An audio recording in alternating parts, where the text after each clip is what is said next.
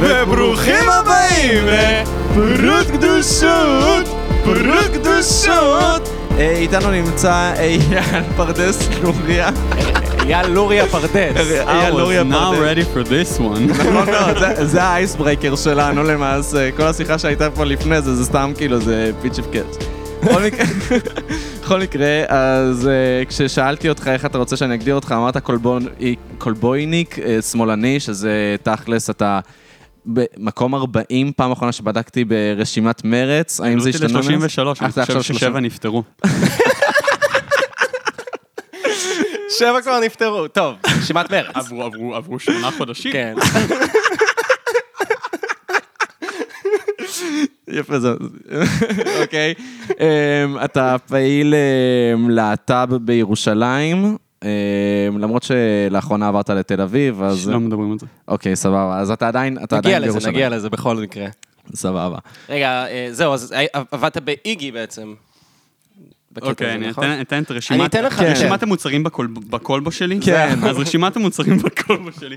אמ, הייתי אמ, מועמד מטעם מרץ למועצת העיר בירושלים ב-2018, הייתי מספר 2, היה חסר לי 120 קולות בערך להתקבל. וואו. הייתי מדריך באיגי, לא עבדתי, פשוט מדריך התנדבתי. באיגי. ב- מדריך Mm, באיגי, אוקיי. והתנדבתי קצת במחלקת הקידום אה, מדיניות שלהם לשנה, אבל לא היה יותר מדי. הייתי עוזר אה, פרלמנטרי, יועץ פרלמנטרי של חברת הכנסת מיכל רוזין, אה, נכון. אה, עד שהיא לא נבחרה בבחירות סבב ב'. אה, עכשיו אני מתמחה באגודה לזכויות האזרח במשפטים, אחרי שסיימתי תואר משפטים והיסטוריה באוניברסיטה העברית. בוא נתחיל בזה, נראה לי זה. יש לי- גם, עוד- אני כזה, אני תמנון שמאלני. כן, וואי, וכל זה כשאתה- יש לי זרועות כזה, ועד מנהל של אמנסטי, וכל מיני דברים כאלה ב- מהצד. וכל זה בן כמה אתה? אתה? שנתיים עלינו, נכון? אתה בן אני- 27? אני- בן 26. עוד בן מעט. 26. לא, אה, אני עוד חשבתי. שאתה בגילנו. אני בן גילנו. 25 כרגע. וואי, אוף, יש לי עוד איזה חודשיים, יש לי עוד איזה חודשיים לשקר לעצמי אוף, על ה-26. אוף.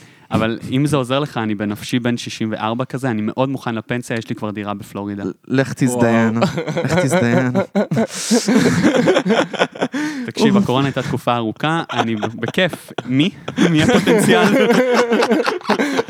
יואו. שתדע, שתדע שיש לי, אחת החברות הכי טובות שלי, אז אה, מהתואר כזה, הבסטי, אז אה, כל פעם, היא תמיד הייתה, הייתי מעצבן אותה, כי אני סך הכל אדם די מעצבן, אז הייתה אומרת לי ללכת להזדיין, וכל פעם הייתי מסתכל עליה במבט של...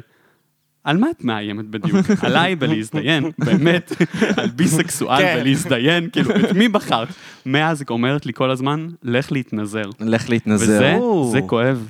זה פוגע. למרות שאתה ביסקסואל, וזה אומר שיש לך double the פוטנציאל, אבל אתה... double the failure. double the failure, בדיוק. ויותר קשה מזה, איך, איך זה מרגיש אה, באמת שביסקסואלים הם, הם אלה שמקבלים הכי הרבה bad reputation מכולם, זה כאילו, מבחינת אה, הומואים אתה לא מספיק הומו, מבחינת סטרייטים אתה כזה, אה, אתה הומו וזה, ותכלס היחידים שהם סבבה עם ביסקסואלים זה נערות שמורדות. שאיכשהו זה, זה יוצא ככה. אחד, אני חושב שצריך אנשים שהם מספיק שבורים כדי לעכל אותנו. זה ללא ספק, אה, יש איזה שבר פנימי באדם שצריך לחוות כדי שהוא יוכל להיות עם ביסקסואל.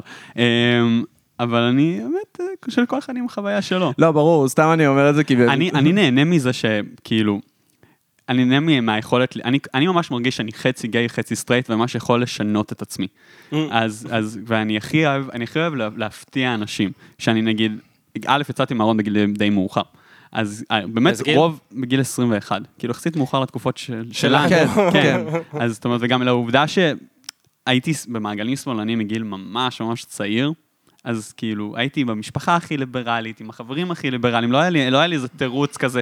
גדלתי בבית חרדי ולא היה גוגל, אז לא ידעתי מה זה הומו, ועכשיו אני מבין מה הרגשתי כלפי י- יושעאל, אני לא יודע. אז זה היה באמת אמ, עניין של הבנה עצמית, כאילו, שלקחה זמן, או ש... אה, כן, אני חושב שזה הבנה, עצמית. אני חושב שגם זה קצת עניין של ביסקסואליות. זאת אומרת, אני הייתי עם בנות, וזה לא שהרבה, הסיפור הקלאסי הרבה פעמים אצל אה, חברים הם, הומואים או לסביות, שגדלו נגיד לא בעידן האוטופי של נגיד מרכז תל אביב 2021, אז זה מין כזה, גיל 15 ניסיתי לצאת עם מישהי, והבנתי שאני לא נמשך.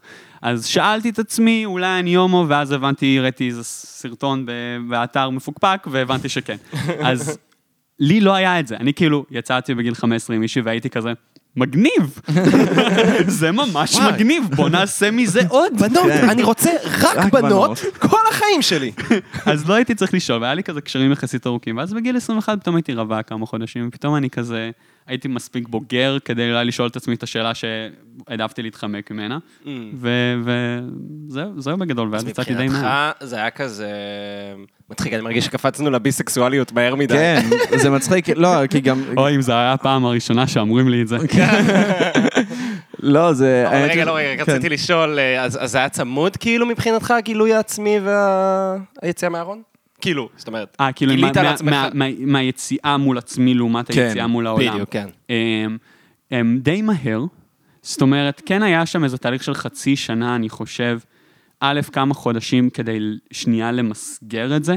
זאת אומרת, כי יש איזו תחושה, היה לי באיזשהו, ב- ב- בגיל 20 וחצי, משהו כזה, היה לי פתאום את ההבנה שאני כנראה נמשך גם לגברים, אבל פתאום פקפקתי בעצמי, האם אני עדיין נמשך לנשים, האם אני הומו, האם אני בי, אני חושב שלקח לי איזה כמה חודשים שנייה לאפס את עצמי, אם זה סטרייט fluidי, או שזה משהו קצת יותר מבוסס. Um, ואז עוד חודשיים עד שהייתי מספיק שיכור יום אחד כדי שחברה תגרור אותי לגיי בר בירושלים, ועשה את העבודה. ואז כבר יצאתי מאוד איך קוראים מהר. לגיי בר בירושלים? בווידאו. שזה ליד התקליט. ליד התקליט, ואני אפילו, לא רק שהווידאו ליד התקליט, אלא אני מתקלט שם, ביום מתקלט העצמאות. בתקליט. מתקלט בווידאו, שליד התקליט. שליד התקליט. שליד התקליט. אה, מחר, בערב יום העצמאות, אז... אה, כן. nice. אה, לא, האמת היא, סתם, אני אפתח פה משהו בפודקאסט. אם כבר אנחנו מדברים על זה, על זהות ביסקסואלית, זה מעניין, כי נגיד, לי יצא להיות עם גברים יותר מפעם אחת, ו- ו- כאילו, ואני עדיין מגדיר את עצמי כסטרייט, וזה זה מין משהו מוזר, כי אני, אני, כי אני אומר לעצמי, וואלה, אני לא, אני לא נמשך, אני לא נמשך רומנטית לגברים, וזה למה אני לא... בגלל שאני אומר לעצמי, אני בחיים לא אהיה בזוגיות עם גבר, אני לא רואה את עצמי עושה את זה, אז אני לא, אז אני לא ביסקסואל. וזה... סתם, זה- קטע ש... יש את העניין הזה של ממש מהר אתה... לא יודע, זה... א', אני אני גם חושב שזה לא דבר יציב. כן. זאת אומרת, אני חושב שזהות, זהות אה, נטייה מינית היא דבר מאוד פלואידי. זאת אומרת, אני גם חושב שהרבה מזה, זה בטח גם הבגרות וההבנה שלי, אבל אני חושב שגם הרבה מזה זה השינויים, אני גם מרגיש את זה היום. פתאום יש תקופות שאני מסתכל יותר על נשים. מהמם. ופתאום באיזה קטע, לפעמים יש תקופות שאני אני כל כך הרבה זמן לא הסתכלתי על אישה בקטע שאני חושב, שאני, שאני רוצה להתחיל איתה, שאני כזה שואל את עצמי אם אני כבר לא הומו, מבין? אמ, ואני חושב שמה שאני בחרתי לעשות, זה לקחת את הגדרת הביסקסואל כאיזשהו קשת כזאת. שאני מרגיש את זה בסך הכל בנוח. באיזושהי הצהרה כלפי העולם שיש לי את המסוגלות, והצהרה כלפי עצמי שיש לי את המסוגלות לשני הכיוונים. בלי עכשיו להיכנס אם זה 90, 10, 70, 30, כן, איזה זה. בדוק. אמ, וזה זה עובד לי. אבל אני חושב שיש יש לנו, יש לנו איזו אינפלציית מושגים בחברה הליברלית. חד משמעית. ו- אמ, שזה בסדר, אבל זה גם, לא צריך להיבלע בזה. זאת אומרת, אני, אני ראיתי, כשהדרכתי באגי, היו לי חניכים שממש, הם באו אליי והיה להם עיניים כאילו מבולבלות בחיים, כי הם לא הבינו אם הם ביסקסואלים או פאנסקסואלים, וכזה הייתי, אתם בני 14, אם אתם זוכרים את השם שלכם, אתם במצב נהדר. כן. כאילו לא צריכים עכשיו לסדר את הזהות כן. בדיוק המושלם שלה. גם זה אף אמ, פעם לא באמת תהיה חלוקה אה, ברורה ועם מחיצות מאוד מאוד ברורות בין אתה כן, מתחיל זה. ויש ונגמר אנשים פה. שזה הרבה יותר פשוט בשבילם, ויש אנשים שזה יותר מורכב. אבל אני חושב ש... שהכי הכי חשוב שאתה לא כולא את עצמך בתוך איזושהי הגדרה, שההגדרה לא מונעת ממך ליהנות. שגם אם אתה מגדיר את עצמך כסטרייט, אבל וואלה, איזה ערב זורם לך עם איזה גבר משמעית. שהכרת והוא חתיך, כן, אז כאילו, חד משמעית. בסדר, וזה לא עכשיו בחינת הזהות לא, מחדש זה לא, צריכה זה, לא פוגע, להתקיים. זה לא פוגע לי בשום אז- דבר בזהות. אני, שוב, הדבר היחיד שבגללו אני לא מגדיר את עצמי כביסקסואל זה כי אני לא רואה את עצמי בזוגיות עם גבר.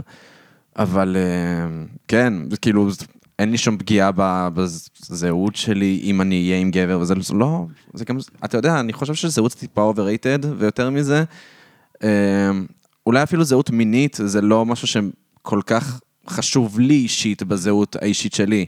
נגיד, הרבה יותר מגדיר אותי זה שאני אוהב אה, מוזיקת אינדי בישראל, מאשר זה שמדי פעם אני מתנשק עם בנים, כאילו, אתה מבין? א', הזהות המגדרית שלי זה גיל ברדס. אמ, וואו וואו. כן, מה זה אומר? זה גיל ברדס? מעליי. אה, לא, מוכר לי השם? וואו, אתם צריכים את זה בחיים שלכם, אם אתם במוזיקת אינדי. מה זה גיל אוקיי. ברדס? מי זה גיל ברדס? כן. וואי, כאילו לשיר שיר, כאילו מה הקטע? אתה שר יפהפה. שר אמ, יפה. ה- אמ, הוא אומן, האמת שגם אולי שמעתם על אחותו, רוני ברדס. הם שניהם מדהימים ואתם צריכים אותם בחיים שלכם. אוף, הוא בא אלינו כאיפסטר, כן. הוא בא לפודקאסט שלנו ומוציא אותנו, אה, לא מבינים, מה זה, מה אחי, מה אתה עושה? אה, אני נורא אוהב מוזיקת אינדי. אמ, כן. אז אני ממש, אני ממש חושב שיש לא מעט להקות שהן כזה מסתכלות יום, הם כאילו, אני עוקב אחרי כל מיני פלייליסטים כזה של גם חברים מחו"ל, זה, והם שול, מלא להקות קטנות כזה מאמריקה, ארצות, אה, מאמריקה, בריטניה, אוסטרליה, וממש מרגיש שיש איזה, איזה להקה כזה במנצ'סטר, שפתאום כזה מסתכלת יום אחד כזה על הספוטיפיי כזה, who's like the dude from Israel? מאיפה הוא הגיע ל-721 עוקבים שלנו? האמת שזה מצחיק, כי אה, אני לא יודע אם אתה מכיר את גיא גיא, אמ, הוא גם אומן אינדי. מוזיקאי אינדי. אמ, גיא אוד? לא, לא, גיא גיא, ככה קוראים לו. גיא, גיא, גיא. ולאחרונה אמ, בבריטניה הוא נהיה ממש גדול באיזה פורום של אינדי. מה? כן. באמת? יאלו סיפר לי את זה ביום שישי, פגשתי אותו וזה, וסיפר לי שפתאום הם מקבלים אה, מלא הודעות, אה, בקשות לתרגם להם שירים וזה, ו... כותב והוא בעברית? כותב בעברית, והוא, וגם הליריקה שלו היא ממש, חלק מאוד חלק מאוד מהותי מהמוזיקה. בגלל זה זה מפתיע. כן, ו- ואנשים עפים עליו שם באנגליה מסתבר, שזה בדיוק הצד ההפוך של מה שאתה מספר. אמ, כן, בוא אינדי זה ניתן, כיף. אני רוצה לתת קצת את ה introduction, קפצנו זה. אה, אנחנו הכרנו בנוער מרץ. זה חשוב להגיד. סמינר היחידי שבו הייתי של נוער מרץ. אה, באמת? זה היחידי שהיית? היחידי והאחרון. כן. וואלה. אנחנו היינו בשניים, האמת. היינו בשניים, אני חושב אולי שהייתי באחד בלעדיך, יכול להיות שהיה כזה? אה, הגיוני? היה אחד שהייתי רק עם ברגמן שאוט אאוט. anyway, אז כן, אז הכרנו, מהר מאוד אה, התחברנו. אם אתה, אם אתה זוכר, אני לא יודע אם אתה זוכר. לא, לא, אני זוכר שהתחברנו, גם- אני גם זוכר שכאילו, אני הגעתי, לא משנה, תסיים את אוקיי, ההצגה. אז, אה, אז לא, סתם, אז ממש מהר מאוד התחברנו, הבנו שאתה מנגן, שאתה שר מאוד יפה. כן, סביב זה למעשה התחברנו, סביב זה שאתה מנגן ושר מאוד יפה. וגם סביב זה שהרגשנו שאנחנו היחידים עם כישורים חברתיים ב- בסמינר. זה מה שאני באתי לומר, ואמרתי כאילו, האם האם אני, I'm gonna be the one to tell it. אני מין כזה, אני זוכר, הגעתי לשם, גם, מין היה לי מין רגע כזה של, אין כזה סתם כזה אנשים שסתם אוהבים פוליטיקה? כאילו, כן. לא, שזה לא הכל ב... בלי שמות. בלי שמות. זהו, אגב, היה לנו שיחה על זה עם אלעד, אלעד היה בפודקאסט פה, כן. ודיברנו איתו על זה, אז הוא סתם על העניין של באמת, אה, כאילו, למה זה קורה, איך זה שיש כאילו הרבה אוטיסטים כאילו במרץ, ולא, באמת גם במובן... כאילו, במובן ה-PC של המילה, כאילו, מרגיש לי תמיד שאני משתמש גם כן. בשביל אוטיסטים, זה תמיד מקבל קצת... אה, לא, אז אני, אני, אני- מה הוא אמר? לא, אז הוא אמר פשוט שכאילו... שלאנשים מסוימים זה פשוט משמש כמסגרת חברתית. א', זה נכון, וגם צריך, לז... אני, אני חושב גם, אם אני אחדד, יכול להיות שהוא גם אמר את זה, זה ש... זה מסגרת שלא אומרת לא. נכון. הופה, מבין? וזה דרך אגב, זה לא, נו- נוער מרץ זה אולי דוגמה קיצונית, אה, או צעירי מרץ, דרך אגב, זה לא כל כך משתנה. אה, אבל זה גם נכון לתנועות נוער. זאת אומרת, כשמישהו, ילד, ההורים שלו משלמים לנוער העובד, לשמוץ או לצופים, הצופים מקבלים אותו. ו- וזה הכרח שייווצר איזשהו מעגל, וגם יקבלו לקומונה. ועכשיו, אני לא מדבר על, זאת אומרת, אני מדבר על אנשים עם, שלא מוצאים את עצמם, שנייה, לא משנה אם הם נמצאים על הקשת או לא על הקשת הא- האוטיסטית, אלא אני חושב שכן יש כאן מקום שבו האוטסיידרים של החברה מוצאים מענה, כי צריך כוח אדם זול שמוכן להתנדב. אה, מה שקשה לי לראות זה לא עצם העובדה שיש מקום, אלא אני חושב שלפעמים יש ניצול אה, של אנשים שהם נמצאים שם בגלל מצוקות חברתיות, ומנצלים אותם לצרכים פוליטיים מבלי שהם מבינים את זה. וואו, אוקיי. זה חזק. כן, לא, אתה יכול לתת דוגמה למשל? לא נראה לי. לא, לא דוגמה קונקרטית, אבל כאילו, דוגמה היפותטית ל- למה אתה אני חושב מתכוון. שדוגמה היפותטית זה שאתה יודע, מגיע לך אדם, לא ניקח אה, ספציפית אה, נוער, אפילו צעירי מרץ, אוקיי? אה, מגיע לך מישהו שהוא לא, אתה קולט שהוא לא מסתדר בחיים שלו ברמה חברתית, שיש איזה מעגל שתומך בו. ואתה מושיב אותו לעשות טלפונים לחברי ועידה, Mm. או לעבור על דברים אחרים, או אלף ואחד דברים שיכולים לקרות. אמ, אני, ועכשיו, יש, יש הכל במידה נכונה, זאת אומרת, הרבה אנשים מדהימים עושים את זה.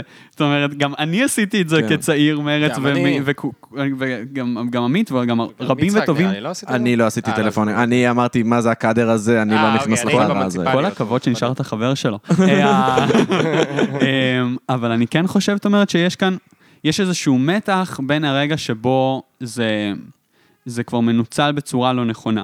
ואני חושב שזה עניין של האם הצד השני, אמ, שאיתו אתה כורת את העסקה הזאת של בוא תעזור לטלפונים, אמ, מבין את מסגרת העסקה. מבין את זה, לדוגמה, אמ, עד כמה אתם חברים. עד כמה הוא עושה לך טובה כחבר, ועד כמה הוא עושה טובה אה, כי הוא מאמין במטרה. אם הוא מאמין במטרה, סך הכל הכל בסדר. אם הוא עושה את זה כי הוא רוצה את קרבתי כחבר, אז יש כאן איזשהו מקום שבו אני צריך לשים את הגבול.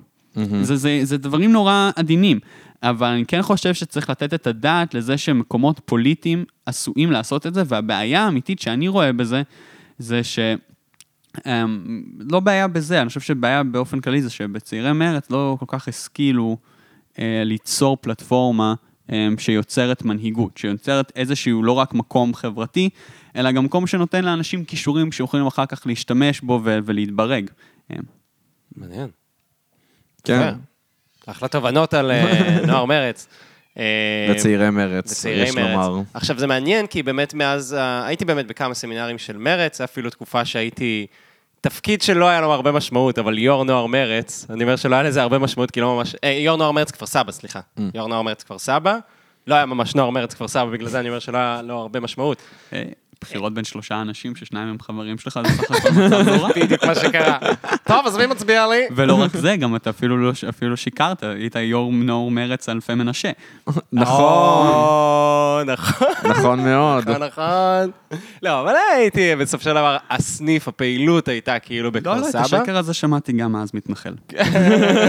וואי, זה היה מה זה כיף להיות המתנחל בנוער מרץ. היינו אבל הטו- המתנחלים טוקן שלהם, זה... מתנחלים טוקן, כן. כן. כן, אבל אתם לא הייתם האלה של כאילו, ששינו את העמדה שלהם מהיסוד. אתה יודע, יובל שטייניץ כזה. נכון. מכזה לא, לא. משלום עכשיו לשר בליכוד. זה קורה.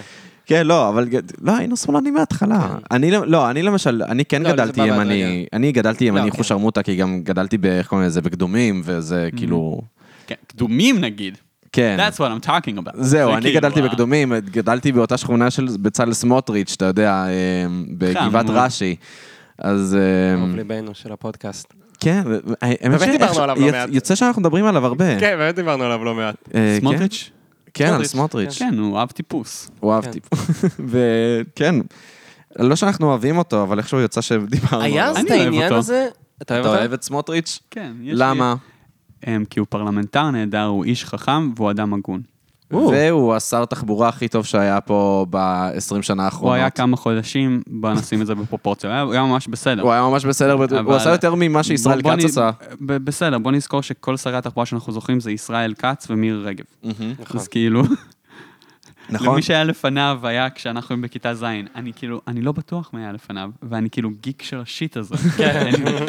והנה, זו שאלת טריוויה. מי היה שר התחבורה לפני ישראל כץ? החור השחור, אני לא יודע. זהו, נראה לי שרק שר- רק שרי חינוך זוכרים. ת- שר לא. ביטחון, שר חוץ, שר התחבורה. שר חוץ אתה זוכר? אני לא יודע. שר חוץ אני זוכר. באמת, בוא בוא נראה, ב-2000... לא, לא בטוח, אבל רוב הסיכויים. לא, אה, של השנים האחרונות. טוב, לא... וואי, לא, אני- לא לא, זוכר. זה קשור. אין לי מושג. אה, לא, רגע, רציתי להגיד, אה, כן. אז מעניין, היה לי בתור מישהו כאילו שהיה בנוער מרץ, אז רוב החבר'ה שהכרתי, הם אני כזה חבר שלהם בפייסבוק, אה, ואז זה מעניין לראות כל אחד לאן הוא הולך. נכון. ומעניין לראות שאתה ממש כאילו דבק במטרה, זאת אומרת, כאילו, ממש לקחת, אתה חי את החיים הפוליטיים, אתה עדיין, כאילו, זאת אומרת, אתה עדיין חי את זה. א', אני חייב לומר שזה, אתה יודע, יש בזה משהו נורא, יש באמת פוליטיקה ומוזיקה, כזה שתי האהבות שלי בחיים. כן. אני חושב שאתם מתחברים ל... מתחברים. כן, אנחנו מאוד. מתחברים לזה. ואני אני חושב שבמידה מסוימת ה- ה- הפוליטיקה אצלי שהיא מקצועית, בין אם זה בכנסת, פוליטיקה הארדקור, או בין אם זה משפטים, שזה כאילו, אני עוסק בזכויות אדם, אז זה נושא משיק, או איזשהו נקודת השקה לפוליטיקה, אני חושב שיש איזה משהו בזה שאתה עובד בתחביב שלך. אני כאילו, Mm. זה באמת, אני, אני כאילו יכול לקרוא להנאתי ספר על פוליטיקה או לראות איזה סדרה, זה ממש... יש כאן אורות רומנטיים, אתם לא כן, יודעים. כן, אה, ברגע אחד. ברגע הדלקתי- אחד. כן. לא, כי אמ, התחיל להיות חשוך טיפה. אז, אני ממש אני אוהב את, אני מרגיש שזה תחביב. אני כן אגיד שאני לא, זאת אומרת, לטובת המאזינים שלא מכירים את הפרופיל פייסבוק שלי באותה קונסיסטנטיות של עמית אה, פיינשטיין כאן, אז, אה, אז אני, אני כן אגיד שיש... אה, היה לי שנים של הפסקה מפעילות אינטנסיבית. זאת אומרת, אני לא גדלתי במרץ מגיל מאוד מאוד צעיר, הייתי פעיל במין, ב- ב- פעיל פרקים כזה. ופשוט זה היה איזושהי אהבה, ואני חושב שבאמת הנקודה של הכניס, של ההבנה שיש איזשהו צורך אמ, של צעירים ושל הקהילה הגאה בירושלים, ושיש לי יכולת למלא את הצורך הזה. אה, ברשימה, זה בעצם מה שהכניס אותי לאינטנסיביות של השנים האחרונות. לפני זה הייתי נשאר בזה שמדי פעם כותב פוסט קצת ארוך בפייסבוק אה, ומראה שהוא מבין משהו, אה, אבל לא, לא הייתי משתף יותר מדי את ההובי הזה. זאת אומרת, זה לא היה שבגיל 14 אני מין כזה הייתי עם חולצה מכופתרת בוועידת מרץ, מחלק כן. פליירים לטובת מישהו. בגלל זה אני גם אומר את זה, כי זה לא היה נראה שאתה זה שכאילו, זה לא היה נראה שלא, אבל פשוט, כאילו זה לא היה נראה שאתה ספציפית תהיה זה, ש... בוא נגיד, היו כאלה שהיה ברור אה, שהם ימשיכו, אני אפילו אתן שם, כי זה זה אלירן ביחובסקי, כן. נגיד שהוא היום אה, עושה דברים. הוא יו"ר צעירי מרץ גם. הוא יו"ר- הוא הוא יו"ר צעירי מרץ היום? כן. יו"ר הוא היה. יו"ר נוער מרץ, הוא הקים גם ארגון עכשיו, סולידריות חברתית. זה היה ברור. ישראלית. ישראלית, נכון? סולידריות ישראלית, שאוט אאוט. וזה היה ברור שהוא, זה היה ברור שהוא ימשיך. איתך זה לא היה כזה ברור, אבל זה, זה, כן, זה מעניין, זה כיף לראות שזה, זה, זה משך אותך. זאת אומרת שזה היה לפרקים, שזה לא היה כאילו הכי ברור. הפעילות הפוליטית דרך מרץ הייתה לפרקים. אני חייב לומר, אני מרגיש, זאת אומרת, אין לי איזה... המפלגה היא לא מהות הכל מבחינתי. ב- כן. ולפעמים העדפתי יותר את המטרות האישיות שלי. אני חושב שהיה תקופה שכשיצאתי מהארון, היה חשוב להיכנס לתוך ארגוני הקהילה, והיה לי יותר חשוב להיות, להדריך קבוצה באיגי, גם בשביל החווי, החוויה האישית שלי של להשלים עם הזהות, אפילו לא רק בשביל ה- באמת הדבר המדהים אה, של להדריך אה, חניכים וללוות אותם בתהליך ההבנה שלהם את עצמם, שזה באמת מדהים. אה, וחלקים אחרים שהיה יותר התעסקתי מול אה, ענייני כיבוש בירושלים ושייח' ג'ראח, כאילו סוג, סוג של הדברים שפשוט בעטו בי. לפעמים מרץ היה המקום לעשות את זה, לפעמים פחות. אה, וגם האמת שברוב המקרים אני העדפתי לפעול דרך הלשכה של מיכל, התנדבתי שם, Mm. והעדפתי את השקט הזה מ... מן משחקי ה... אתה יודע, יו"ר סניף אה, כן. מנוער מרץ, כפר נכון. סבא, בלי להעליב. אני נעלבתי עכשיו. מה? נעלבתי עכשיו. אז בלי להעליב. אה, עכשיו לא נעלבתי. און פוקיטו. וה- ואני באמת חושב שיש כאן איזה, זאת אומרת, אני מסכים איתך שזה לא היה, זה לא היה מסלול שהם מכירים באופן רגיל במרץ. כן. למרות שזו הייתה אופציה שלי הייתה בראש, זאת אומרת, אני נורא אהבתי פוליטיקה. כן. לא, גם יש איזה מין, הרבה פעמים, בנוער מרץ זה ממש היה שיח, תחושה כזאת של לא צריך לעשות שום פעילות אחרת, חוץ מלהיות פעיל דרך המפלגה שלך, שהיא תקדם את האג'נדה, היא תקדם את כל מה שאתה מאמין בו. לגמרי, וזה קשור. גם אם זה נוגע להתנדבויות, אני זוכר מה שדיברו איתנו על זה שכאילו, ממש הזכירו את זה, שהתנדבויות זה לאו דווקא כזה נכון, כי בגדול, אם נגיד אתה תורם, אם, אם זאת אומרת, תורמים כסף לאיזושהי מטרה מסוימת, אז אתה כאילו יוצר מצב שבו המטרה הזאת תמומן רק על ידי הרצון הטוב של הציבור. ואתה לא בעצם יוצר מצב שבו המערכת מבינה, אוקיי, אנחנו צריכים לממן את הדבר הזה עכשיו. אה, שזה כאילו טיעון, אבל פשוט כאילו לקחו את זה נורא קיצוני בקטע של אה, את כל הפעילויות שאתה עושה, תעשה דרך אה, מרץ. אה, אה, כן, אז כאילו... בעיניי זה, זה, זה, זה קורה, זאת אומרת, זה, בין אם בצורה יותר קשה או פחות קשה, זה שיח שיש בתוך המפלגה, אני גם חושב שבמידה מסוימת במפלגת העבודה, Mm, שדרך אגב זה גם הגיוני כי זה באמת מפלגות מאוד אידיאולוגיות בהרבה מאוד נושאים, אז אני מבין מאיפה זה בא. אני כן חושב שזה מרחיק אנשים. mm, כי אתה... כי זה נורא אינטנסיבי, אני, אני כאילו... אני רואה, זאת אומרת, אני חושב שיש הבדל במפלגה בין אנשים שכל החיים שלהם היו המפלגה הזאת, לבין אנשים שמעגל החברים הקרוב שלהם הוא לא תלוי בפוליטיקה הזאת. mm, זאת אומרת, אני חושב שהניתוק הזה הוא משמעותי. כן. אה, והוא חשוב גם כדי שנייה לקבל כאפות לפעמים. זאת אומרת, לקבל כאפות זה חשוב. כן. כשאתה מגיע ל- ל- לשבעה עם חברים ואתה קולט על מה מדברים בעולם האמיתי, גם אם אתה חושב שכל מה שעסקו בו זה העלאת אגרות של הם, אה, תובענות ייצוגיות. כן. כאילו, אתה מבין? כאילו, שנייה כזה של, אה, בעצם רוב האנשים ממש ממש מתלבטים כרגע בין מכבי 7-9 לכאילו ויינשטפן, כאילו זה ההתלבטות, זה ה... זו הסוגיה. כאשר היית, כן, מה, למה שמישהו יבחר... בעצם- תשע? לא, האמת שאני יכול א', לתת... כן, לא, אני לא אוהב שבע- שבע, תשע. שבע תשע זה יותר ללילה, ויינשטפן אני אשתה רק אם יש אור יום בחוץ. אוקיי. you know this shit. זה קיבלתי את את ושבע הוויינשטפן. תשע גם אתה צריך לקנות, גם זה זה חסכוני בכסף. אני פשוט לא מאמין בבירות שיש להם מעל 5% כן. אלכוהול, אני לא מאמין בזה. חסכוני בכסף, זה בדיוק, זה הטיעון היחידי לבירות שהם מעל 5% אלכוהול. אה, אתה פשוט טועה, דבר ראשון. אוקיי, קודם דבר- כל אתה טועה רצח. קודם כל אתה טועה רצח. שנית. שנית.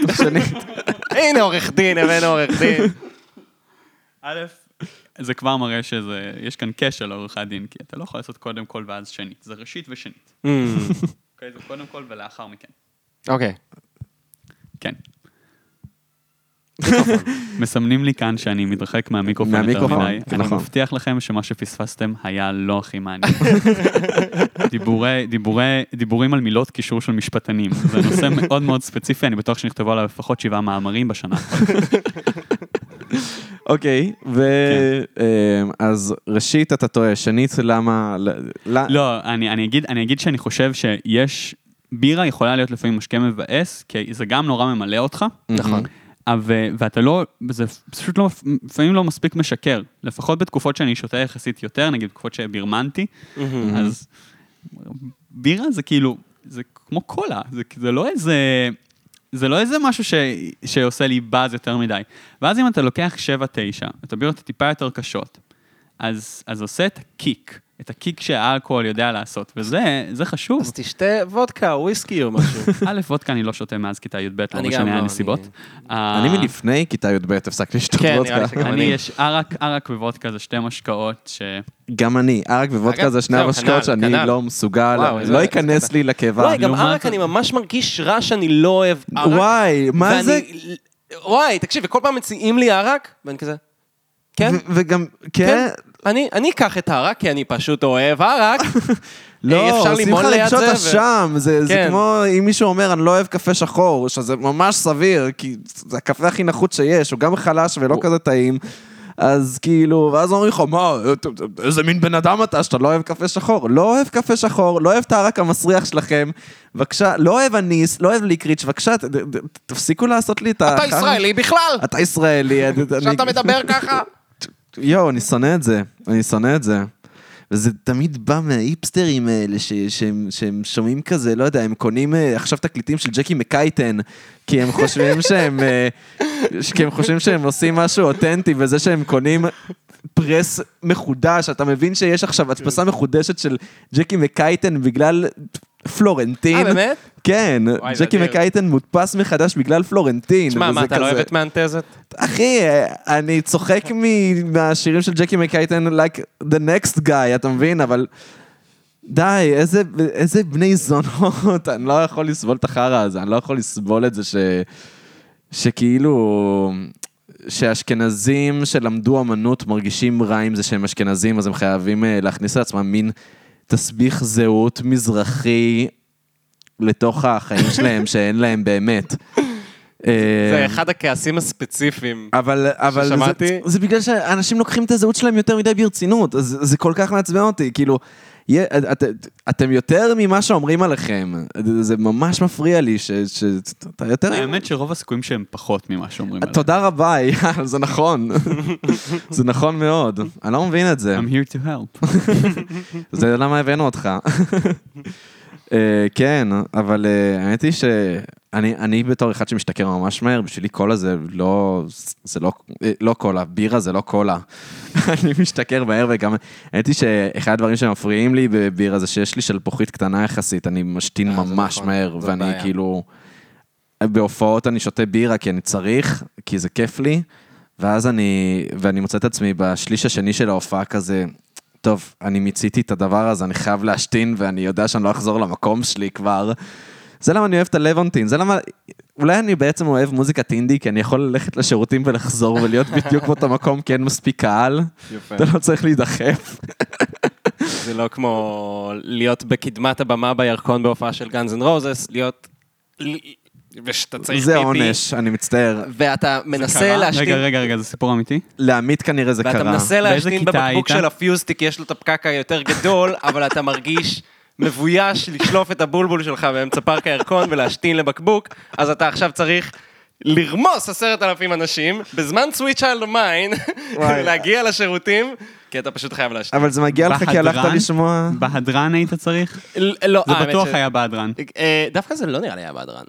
Sweet Child Mine הם לא עשו בהדרן. יכול להיות שהם עשו מה ואני עכשיו סתם? אמרתי Sweet Child O' Mine, בגלל שהיה לי קל לשלוף את השיר הזה של גאנז אנד רוזס, וזה בכלל היה... זה בסדר, לא, זה לגיטימי, זה? גאנז אנד רוזס, זה שיר אחד יותר מדי. לא, אני חושב שזה באמת היה Sweet Child O' Mine, ואני באמת חושב שזה לא היה הדרן. אפשר לבדוק אותי.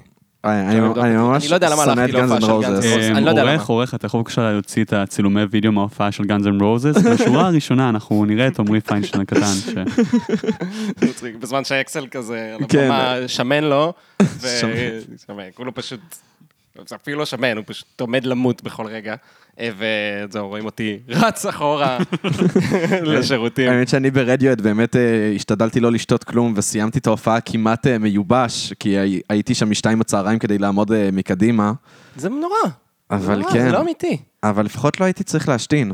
אתה יודע מה? לפחות לא הייתי צריך להשתין. יפה. אהה. לא, רדיואט היה כיף. אז נכון, אהבתי שכאילו, האימא הפולנית שבי, מאוד כואב לה עכשיו ממה שאמרת.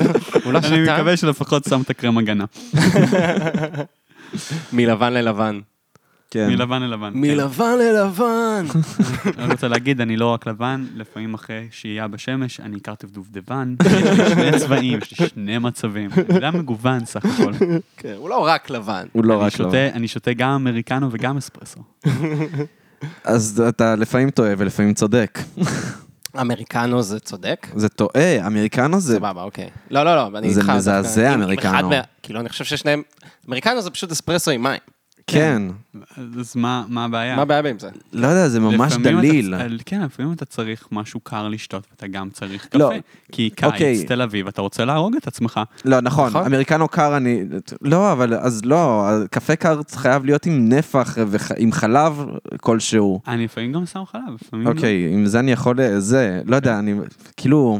זה אפשר אתה להתדיין. רצית שאני אגיד אמריקנו קר עם חלב סויה בצד? כאילו, יש... אה, כמה קלישאה עוד אני הולך להפוך את עצמי, אני במילא אחד די מהלכת. אה, אתה חושב? גם הייתי, הייתי פעם, הייתי פעם. עד לפני חודש וחצי הייתי ירושלמי, אז הייתי אומר, אני ביסקסואל שמאלני טבעוני, לפחות אני בירושלמי. נכון. אז אני הייתי כזה הביסקסואל הטבעוני השמאלני של ירושלים. עכשיו אני לא בטוח שאני ביסקסואל שמאלני טבעוני היחידי ביהודי המכבי 1 ג'. אחד גימל. אוי, זה... כן, אתה צודק. אתה ממש צודק. איך זה באמת, כאילו, תשמע, ירושלים זו עיר מורכבת, ולי יש איתה יחסי אהבה-שנאה מאוד מאוד אה, עזים. אני מגיע לירושלים, ואני אני מרגיש רגשות חזקים, אני תמיד מרגיש מצד אחד מתח של כאילו סביבי, פשוט, כאילו, אני מרגיש שיש מין מתח שבאוויר כזה. כולם שונאים את כולם, זה עיר מלאה בשנאה. כן, ומצד שני אני מתפעם כאילו באמת, מ- כמו כולם, אוי, אבן ירושלמית, איזה יופי, שהם בונים פה אה, כמו לפני, זה שלושת אלפים שנה, זה לא שהתקדמנו מאז בחומרי יש הבניין שם שלנו. שכונות מאוד יפות. לא כולן, אבל יש שם גם שכונות מאוד יפות. פגעת בנקודה רגישה, אבן ירושלמית זה מושלם ואני מתגעגע כל יום. אמ, אני כן אגיד שאני א', מאוד מבין, זאת אומרת, אמ, זה זה עיר מורכבת. כן, אני חושב שגם היחס שלי, גם היחס שלי הוא מורכב. א', זה. באמת, זאת אומרת, זה המקום שבו היית רוצה לחיות בישראל. המעבר לתל אביב הוא, הוא לצורך איזושהי התמחות במשפטים שהיה לי מאוד חשוב לעשות. כן, אמ, זהו, אתה מאוד ירושלמי גם, בגלל זה אותך, כן, באמת מאוד- אוהב מאוד את ירושלים. אני באמת מאוד מאוד אוהב את ירושלים. אני גם מאוד אוהב את ה... אני דווקא אוהב את המתח הזה. א', זה נותן לי קיק. זה נותן קיק. אני יוצא היום ברחוב בתל אביב, וכולם נראים כמוני. כן, זה נכון. ובסך הכל חושבים כמוני. ואני אני אוהב את זה שמאתגרים אותי. מהמם. ש, שיש, איזשהו, שיש איזשהו מצב שבו אנחנו לא חושבים אותו דבר, אבל אנחנו מבינים אחד את השני. או לפחות לומדים לחיות אחד לצד השני. לך לכיכר דיזינגוף, כולם שם סאחים. אתה תרגיש שונה. א', אני חייב לומר, אנחנו ביום, בסופה שהכל נפתח, אני והשותף שיש לי חבר ממש טוב, אז אנחנו יצאנו, אה, זה היה כזה סופה הראשון שלנו בתל אביב, אז אנחנו יוצאים. עכשיו, גרים בצפון הישן, ואז עברנו, אמרנו, טוב, נשב, נשב, עכשיו אנחנו הולכים לברים בדיזינגוף. סתם כי זה הכי קרוב וזה מרחק הליכה. וזה באמת, אלוהים אדירים, אתה מגיע ואתה, אני, אני לא חושב, אני לא חושב שכל, שכל כך הרבה זמן אני לא יכול לתאר כמה פעמים שמעתי את המילה אחי בדקה.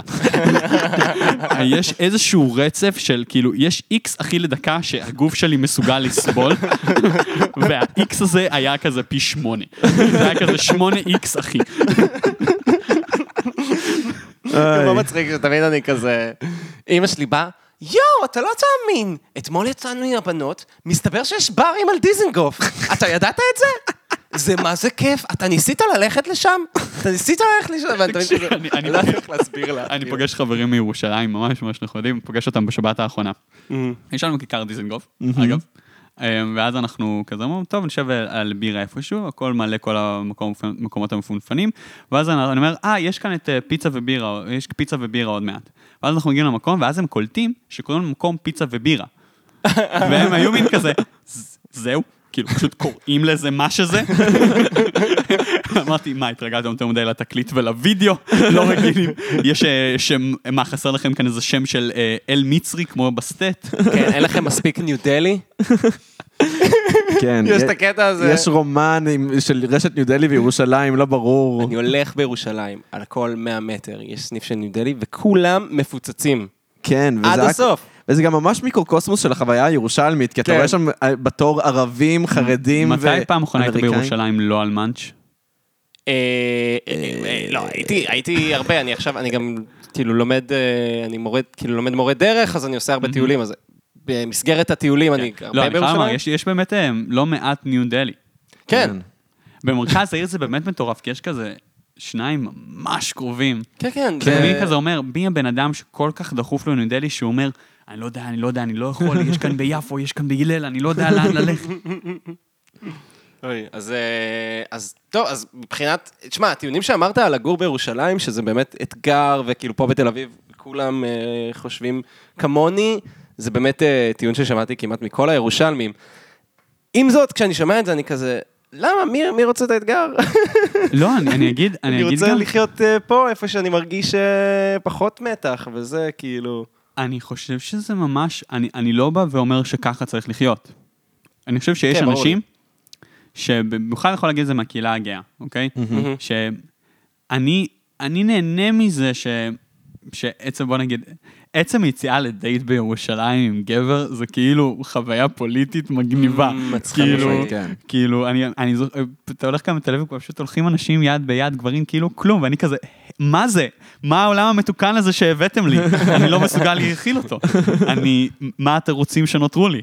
אה, על זה שאני לבד. אה, אבל אני, אני חושב ש, שלי אישית זה, זה כן, זאת אומרת, אני, אני צריך את זה. זאת אומרת, זה, עושה לי טוב, חוץ, חוץ ממזג האוויר, שבתל אביב פשוט מזוויע. נכון. מזוויע. מזוויע. לא, מזג האוויר בתל אביב. קשה. מזג האוויר. בתל אביב ממש טוב מאוד קשה. אוהב חום. אתה מבין שכאילו, אחד, אני שונא חום. אמ, כאילו, חוץ מזה שכאילו, אני באמת, למה כאן, כאילו, למה כל, כולם חתיכים? זאת אומרת, אני בירושלים, אני רוב השנה מסתתר מאחורי ג'קט. כל הבושה שלי מתחבאת מאחורי שלוש שכבות, ואני יכול להרגיש אין לך בסדר. מה להתבייש, אתה נראה טוב, אייל, מה אתה מה אתה מזיין את השכל? אני אצטט אותך. יש לי גם את זה בפוד, יש את זה מוקלט. כן, יש את זה מוקלט, כן.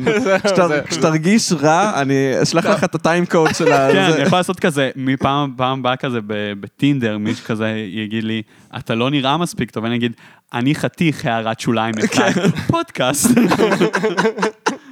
כן, קבל את הלינק הזה.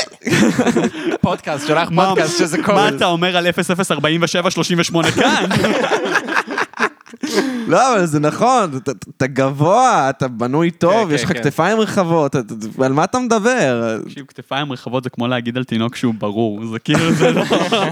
וואי, סתם, סתם, סתם, הכל בסדר. כאדם שאין לו כתפיים רחבות, אז זה מרשים אותי, מה אני אגיד לך? אני שמח, אני שמח. כל אחד, אה, כל אחד מורשע ממה שאין לו. אני באמת חושב שזה כתפיים שמבוזבזות על לא להיות בקריירה משטרתית או צבאית. יפה. כן. אה, היה למה- יכול להיות כמה ארונות על הכתפיים האלה, יאללה. מה אתה בחרת לעשות? לעזור לאזרחים עם הזכויות שלהם? לא, אני פשוט בחרתי לצאת מהם. אח שלי, מכל האמת שזו. בדיחה טובה. אה, תודה, תודה, אם מישהו עוד צריך בדיחות של גיי דאד ג'וקס, that's me. אתה רואה את עצמך הופך לאבא? לא, אני שואל, לא, כי אמרת- dead joke, אבל כזה, אני- אני נגיד ממש על- על הורי בראש שלי, אני אפילו לא רוצה חיית מחמד. וואי, אני רק חייב להגיד, אייל, שיש לך facial expression שהם פשוט לא עוברים את הפודקאסט כן. הזה.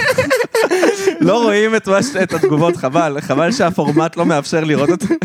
את הגבות מה שמתרוממות. שטוב זה שאימא שלי לא ראה את הפרצופים שעשיתי. אמ, אני לא מתעסק בשאלה הזאתי. כן, כל מה שאני אגיד תהיה אמת נכונה לשעתה. אתה צודק.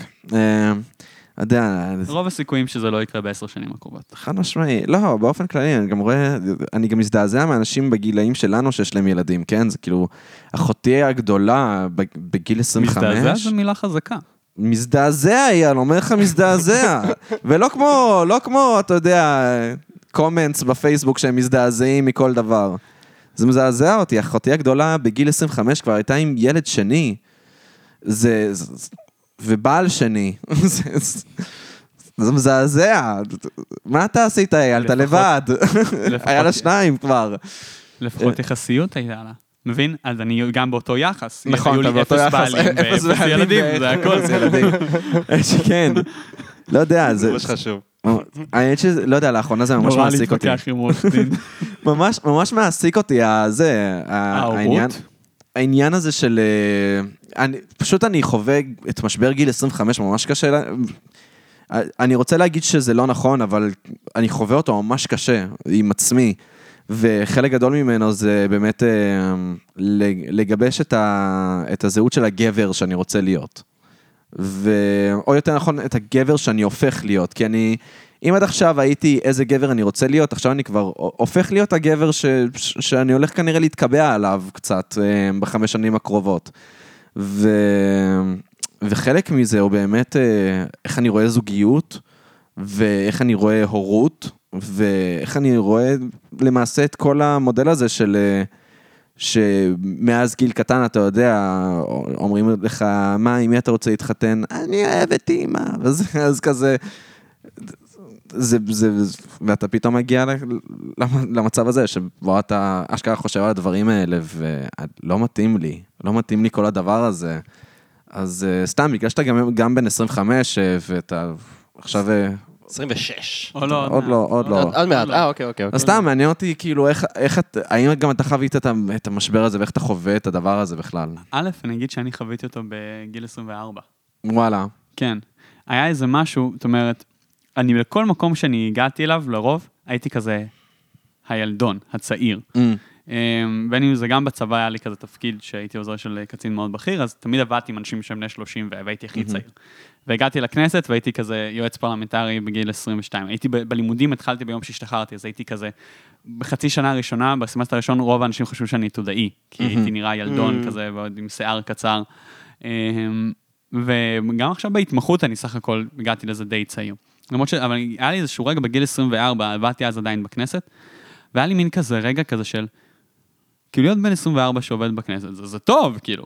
בוא, זו עבודה טובה גם לגיל 30, כן. הכל בסדר. אבל זה לא כזה, אתה בן 24 ואתה כבר עובד, כאילו, לקחו לי את, השוק הזה של הגיל, אה. אה, וזה נורא, ואני מין הרגשתי את זה, למרות שחצי מזה היה בראש שלי, אבל כאילו אני כן חושב ש, שהרגשתי את זה, דווקא באספקט המקצועי יותר. אמ, ובאספקט האישי, אני באמת חושב שכל מיני שאלות כאלה אמ, של הורות, אני כאילו מבין שזה כל כך לא רלוונטי לי עכשיו. אמ, אני מסתכל על הורות גם כעניין כלכלי נורא. זאת אומרת, אתה צריך להיות במצב כלכלי שמאפשר את זה, מה שאנחנו לא. מה שאנחנו מה לא. שלא צפוי לקרות בעשר שנים הקרובות. אז, ואני חייב לומר שגם נורא נוח להיות, אה, זאת אומרת, להיות עם פוטנציאל גבוה לזוגיות להט"בית בהקשר הזה. כי אני במילא לא ממש נשען על כוחות הטבע, אני נשען כן. על הבחירה שלי. נכון. אה, זה קצת יותר, יותר פשוט. גם אין את ה... אתה יודע, יש רק לחץ מאיידס ולא לחץ שתינוק יבוא בגלל קונדום קרוע. נכון. למרות שמחלות אה, מיניות יש לכולם.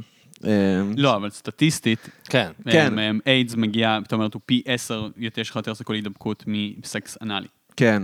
אה, כן, לא, פשוט אה, חשוב גם, אה, עם כל הדברים הלא PC שנאמרו ב- בפודקאסט הזה, בסך הכל אתם די רגועים. כן, לא, אז. חשוב, חשוב גם להגיד, הדלקנו קטורת, נעים לך עם הקטורת פה, אייל? וואי, בחיים לא יהיה. קטורת בדירה כן, שלי. זהו, לא באמת הדלקנו בדירה הזאת בחיים לא יהיה קטורת.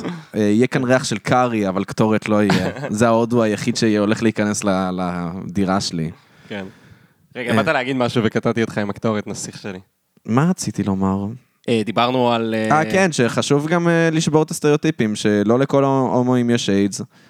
ווואלה, יש גם אה, זונות ונרקומנים שיש להם איידס. אה, לא הכל, אה, לא מה לא שאתם- הכל מה לא הכל כאן שומעים. סטריאוטיפים בפודקאסט הזה, בבקשה, אה, אנחנו אנשים נאורים.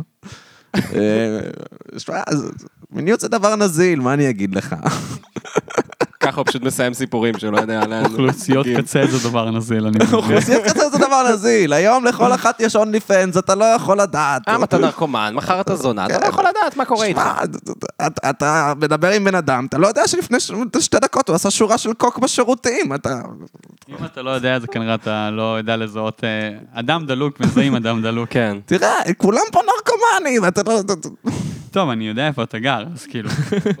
וואי, האמת אני... ש... מה, בשכונת שפירא דווקא אני מרגיש ממש בטוח. סתם, יש איזו שכונה מהממת. שכונה גר בצד מהממת. מאוד מאוד יפה, בצד מאוד מאוד יפה, ליד הקפה. כן. כן. שצריך. וואי, לא, אמרת על קוק, אני פשוט נזכרתי. אתה... אין כמו לראות ג'נטריפיקציה במהותה.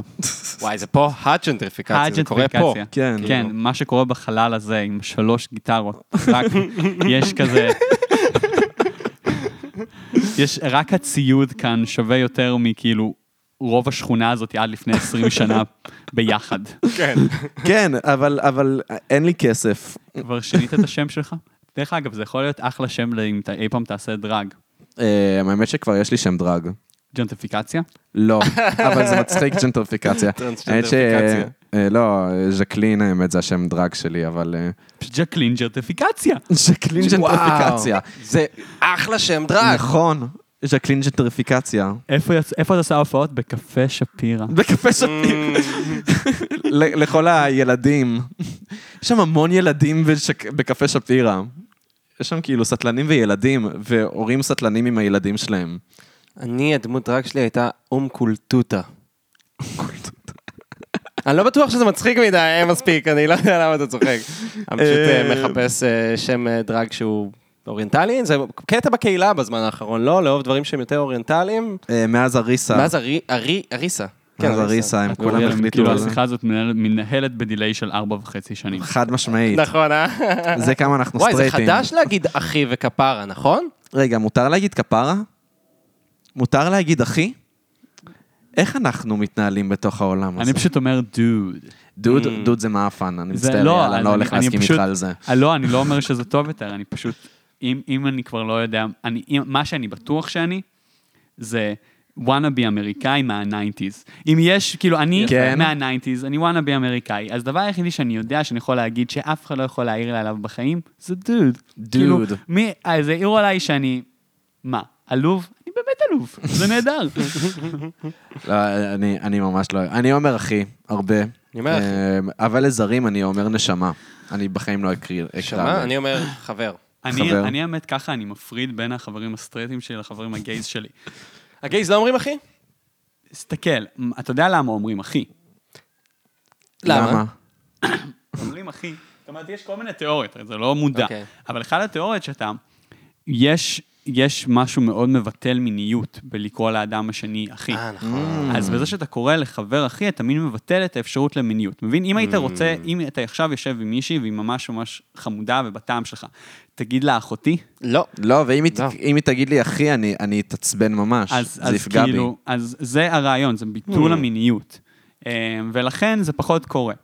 אהבתי. אמ, אצל אה, בין אה, גברים הומוסקסואלים, לפחות זה התיאוריות הסוציולוגיות בעניין. יפה. זה למה הזוגיות שלנו אפלטונית עד עכשיו, עמית. אה, נכון, אבל היא באמת, נראה לי, ממצה את כל הפוטנציאל של אפלטוני, שזה מגוחך. כאילו, היא מנסה רק לפרוץ, כאילו. היא רק מנסה יש תקרת. זכוכית בצורת הכי אבל מעל הזוגיות שלנו. כשדיברת על ה-only fans, דיברת עליכם, יש לכם חשבון משותף? אה? עדיין לא, עדיין לא, אבל אה, כן, כן עשיתי לו קליפ שאני הופך לאישה בשבילו, אה, ליום נכון, הולדת. נכון. אה, אתה תרצה לראות את זה, ואתה תראה את זה גם אחרי הפודקאסט. אה, אתה תשב פה ואתה תראה את זה, אייל. אה, באמת היה צריך כאילו לעשות אה, כמה סקרין שוט של ה- כן, לא, לא, כן, באמת. חשוב. של המבטים שלי. יש כאן דברים שקצרה היריעה מלהכיל במילים. אה, אבל מה עוד, אה, מה עוד אפשר לומר, בגדול, אפשר לומר. על על הדבר הזה? לא, באמת יש לנו זוגיות עמית. אה, אפילו נכנסת ושאלת, אתם גרים פה ביחד? כן. עכשיו, הדירה שלי היא דירת חדר עם מיטה אחת, חייב לשאול, זה מאוד תהית אם ברור. אנחנו זוג? לא, אני זכרתי שאתם לא זוג, אוקיי. אוקיי? וגם זכרתי שאתה סטרייט. שאתם לא זוג, כן, אוקיי. אוקיי? זכרתי שאתה סטרייט. אמ, אמ, כי אתה היית נורא נורא גאה באחיך הלא סטרייט.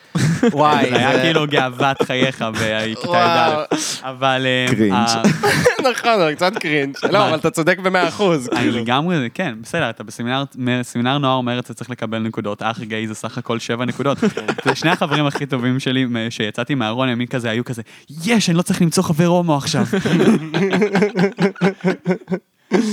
זה ירד ממני. הם רק מחכים לזה שאני אצא עם פלסטיני. אה,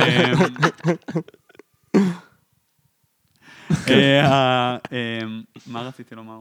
אני פשוט אמרתי, אם יש כזה שני אנשים שיכולים לחיות ביחד במיטה אחת, בחלל אחד, בלי שהם בזוגיות, זה אתם. אני מבין אמרתי, יואו! הלב הקטן שלי הולך להתפוצץ. מה, אתם חברים כאלה טובים כל כך הרבה שנים. כאילו, גם אני, אתה יודע, יש לי חברים הכי טובים מהתיכון במיטה אחת, אז כאילו זה, אבל בוא נגיד שלגור ביחד זה אתגר, אבל אם, אני מאמין בכם. האמת תודה. שהיה לנו שיקול של לגור ביחד. כן. והוא בסוף נפל אה, אה, מסיבות מאוד מוצדקות. גם, גם סיבות כאילו פרקטיות כאילו, אבל גם סיבות של אמרנו, רגע, אולי זה כבר יהיה too much? כן. כאילו גם ככה, אתה יודע, זוגיות שלנו מאוד מאוד אה, חזקה ואינטנסיבית, כן. ועם הפודקאסט זה עוד יותר, כאילו אנחנו גם עושים את זה באופן שבועי. אה, משהו בי אמר לי, רגע, יכול להיות שלגור ביחד זה כבר יהיה too much? כן. ראיתם ש- אה, סקוט פילגרם אה, נגד... כן, בטח. כמובן. כן. למה, מה, באיזה הקשר? בהקשר שלהם, שהוא יש לו שותף גיי. והם ישנים כאילו באותה באותה מיטה. ואז אה. השותף גיי תמיד יש לו עוד אנשים. אה, נכון, והוא עם הגב אליהם כזה. נכון. היי, האמת שאני צריך לקנות את הקומיקס. אה, כן. האמת שראיתי את זה לראשונה לפני שבוע. באמת? אה, וואו. באמת, באמת. מה? כן. מה- מה עשית מ-2010 עד עכשיו? אני רק נראה גיק. וואי, אתה נראה אבל- מאוד גיק. אני יודע, אני יודע, אבל אני בעצם, I'm I'm a policy geek. כאילו, זה Mm. לא... אני אני לא גיק במרוויל, וכאילו... גם אנחנו לא גיקים לא, אבל גיקים של ומשחקי. מחשב, נכון. וקומיקסים, זה לא, זה לא דיבר אליי, כאילו, אני נה... יש סרטים שהם טובים, כאילו, אני אוהב ספיידרמן, ואתה יודע, ורואה... וואי, איזה משפט של לא גיק. אבל לא, יש, אני אוהב ספיידרמן. כן. לא, אבל סקוט אני לא- פילגרים זה לא מעבר כזה- לזה. אני כאילו, אני לא לא קולט את ה shit הזה, זה לא בשבילי. וואלה, ואהבת סקוט פילגרים? מה? אהבת? אני חושב שזה עשוי נהדר. כן. את- הם כאילו, וגם, אני חייב לומר שבאיזשהו מקום, זה סרט שכבר לא היה אפשר לעשות אותו היום. למה? א', כאילו כולם לבנים, הוא קצת סקסיסטי. הוא קצת מ- הרבה. מ... הוא יוצא שם עם הבת 17, וכאילו רוב העלילה מתרכזת על זה שהוא בעצם עם הבת, עם כאילו יש לו מישהי בת 17 שהוא נכון. איתה, ויש מישהי אחרת שהוא רוצה, וזה כאילו, והוא בן 22. נכון. אז, אה, ואני אומר, זה דווקא טוב שזה לא מה שיכול לקרות עכשיו, חוץ מזה שגם כולם לבנים, אבל גם בהרבה מובנים אני אומר, וואלה, ב-2010, והוא מעלה שם ביסקסואליות וטבעונות, והגרפיקה מדהימה, ו... ו- ממש holding up. ו holding up לגמרי. כאילו, יש סרטים שאני ממש מופתע מכמה שהם holding up, נגיד, סקוט פילגרים, בקלות, יש הרבה סרטים מהתקופה הזאת שממש לא נראים טוב, אמ, אבל נגיד שר הטבעות שיצא ב fucking 2001, 2 ו-3, כן, וגם הספר שרד כמה שאתה יודע. אתה יכול לקרוא היום שר. הטבעות, בעצם, בטח. קראת? קראתי את שר הטבעות. אני לא הצלחתי, ואני תופס מעצמי... כן, מדובר בגיק בסופו של דבר. זה, זה לא, מסתכל, זה אוצר תרבות. ש- ברור שזה אוצר לא, כן, תרבות. לגיקים. עזוב, אני- אתה יודע ש... לא, אני אגיד לך את האמת, אני הייתי גיק עד, עד פעם, אני קראתי רק ספרי פנטזיה ומדע בדיוני, בעצם כמעט אך ורק מכיתה ב', שקראתי את הפעם הראשונה הארי פוטר. זה היה לפני שיצא החמישי, קראתי את הארבעה הראשונים בכיתה ב'. אמ, ועד שסיימתי את העמוד האחרון של הספר השביעי בסוף כיתה ז'. לא כיתה ו'? אה, נכון, אתה גדול מאיתנו בשנה, נכון, אוקיי. אוקיי? אז זה, אני ממש, ובתקופה הזאת קראתי מלא דברים, את שר הטבעות ו- ו- וכל מיני דברים כאלה, דברים שאני לא זוכר. סיימתי את הארי פוטר והנחתי לפנטזיה לעד. באמת? ועם זה הלכה הגיקי- הגיקיות שלי. וואי, אמ, אבל הלוק נשאר. הלוק הלוק נשאר. נשאר. הלוק נשאר. אם אתה רוצה, יש לי כאן ספרייה מלאה בקומיקסים שהם אה, מלאים ב... גם ב- במין הומוסקסואלי, אם אתה רוצה. לא, אני אני אשמח למין הומוסקסואלי, לא בקומיקס. לא אה, בקומיקס, מה- על מה אתה מדבר? אז חבר'ה, אם אתם רוצים מי לעשות ירצה מין לגעת בגוף הומוסקסואל- המגעיל. שלך, אייל? אף אחד. וואי, כמה- אה, אה, היי צופים, כמה נואש שאני יוצא מכאן. בסדר, זה ידוע שפודקאסטים זה פלטפורמה שמשיגים בזיונים, מה לעשות? נכון, זה... אז יש. משהו אחד שאנשים אומרים על פודקאסטים, זה בדיוק זה. זה בדיוק זה. בדיוק זה. הם בטוח מזיינים הרבה. הם מקליטים את השיחות שלהם, זה בטוח, כי הם מזיינים. מזיינים אתה הרבה. עכשיו פשוט מחכה את תום אהרון. נעלבתי מאוד, קודם כל. כי לא, כי התשובה היא לא. נשמעתי כמוהו? אה, בדיבור על זה. כזה? גם ב... ומין בין קטע של... ואתם יודעות שמכאן אני כמובן הולך לזיין, כי הנה אני במועדון כן, כן, סטנדאפ. אה, אבל גם. בדברים הישנים שלו, אתה יודע שזה היה כן. כזה אותו מארון תשע. כן. הוא אמר רון תשע. למה תשע? ביוטיוב. כי היה ביוטיוב, כן, נכון. היה- הוא היה ביוטיוב, זה היה מין כזה, היה עמוד שהסתיר חצי מההופעות. נכון. והיה לו כל מיני קטעים, אז היה כזה תום אהרון אחד, תום נכון. אהרון שתיים. הק- הקליפ מלפני זה היה מין כזה, הוא וחברים שלו מג'מג'מים בתלמה. וואו. כן, זה. כאילו, ואז כזה תום אהרון אחד, איזה- הייטקיסט סטנדאפיסט כזה עושה איזה שיט. אה, כן, האמת שתום אהרון, תום אהרון אה, קצת עבר עליו קלח, אני חייב לומר. אה, אני, מעניין אותי איך הוא ימציא את עצמו מחדש. וואו, אתה פותח את זה בפודקאסט. הוא פותח את לא, יכול, אני יכול גם, אני יכול לומר שיש... תברור מילים, זה כל מה שאני אומר. כן, לא, הוא- האמת היא שהוא עשה משהו כאילו, את ממש... גיא אלדר לא. כבר הבאת, אני חושב נכון, הוא עשה משהו כבר- ממש חכם? וזה, וזה לסיים את התוכנית בדיוק ש... הוא, הרי זה לא כל, היה פצועים. כל תוכנית של מגיש סאטירה מקוללת בקללה מסוימת, שמתישהו זה הופך להיות טרחני, מתישהו זה מאבד את הנשכנות וזה הופך להיות טרחני. והוא ידע לסיים את זה בדיוק בשלב הזה. בדיוק כשכבר התחלתי לומר, נראה לי שקצת נמאס לי מפעם בשבוע בתום, עם תום אהרון, אמ, בדיוק אז זה נגמר, ואמרתי, היי, זה ממש חכם. וממש מעניין אותי איך, אה, איך, איך הוא ימציא את עצמו מחדש. אני מצפה, בסך הכל אני מאוד אהבתי גם את, הסט, גם את הסטנדאפים, גם אני את הזה. חושב- אני חושב גם שאת אומרת, תום אהרון היה מאוד טוב לא רק בסאטירה פוליטית, הוא היה טוב גם בסאטירה על חיי היום-יום. זאת אומרת, נכון. על החיים. ואני חושב שזה קצת נעלם. נכון, מה- מהתוכנית הזאתי, ואני מקווה שהוא יחזור לזה. בדיוק. והדבר השני, אני חושב שגם נורא קשה לעשות תוכנית סאטירה כמו שצריך בארץ. כי ג'ון אוליבר, אנשים, אני לא יודע אם אנשים מבינים כמה עובדים יש בהפקה הזאת. Mm. כמה תחקירנים יושבים כדי לעשות את, לאסוף את המידע שהוא אומר בסוף. וואלה. זה כאילו צוותים של 20. כן. Mm. ותום אהרון בטח כזה עם תחקירן וחצי בכזה סטודנט, גם בסרט יש לנו חבר סטודנט. שהיה תחקירן שלו. חבר אז שלנו היה כאילו, תחקירן עכשיו זה. אנשים בטח חכמים וזה, אבל אתה יודע, יש גבול, זה רמת גימור ישראלית ולא רמת גימור אמריקאית. נכון. נכון, לא, וגם, את שגם ג'ון אוליבר אה, נהיה טרחן אצלי, כן? כאילו, גם לו אין לי כוח אני יותר. גם חושב שזה שאין קהל. יכול להיות. אני, וואי, מקשה. האמת שזה הגיוני. אבל אני זוכר שפעם ג'ון אוליבר זה היה כאילו מבחינתי, זה היה וואי, איזה מצחיק, איזה מדהים וזה. היום... באמת הוא- פרות קדושות. גדושות. לא, אבל היום. היום, היום אין לי כוח, היום אין לי כוח אליו, ויכול להיות שזה באמת אותה קללה של מגיש סאטירה. אין, התוכנית שלו היא מקוללת למתי שהוא הופך להיות אה, טרחן. אין, אין לזה... זה קשה, כי יש יש לזה משהו בסאטירה, קצרים. שאתה בסופו של דבר, אתה מבטא כאילו באמת איזה רגש מאוד עמוק של כעס על על מה שסובב אותך.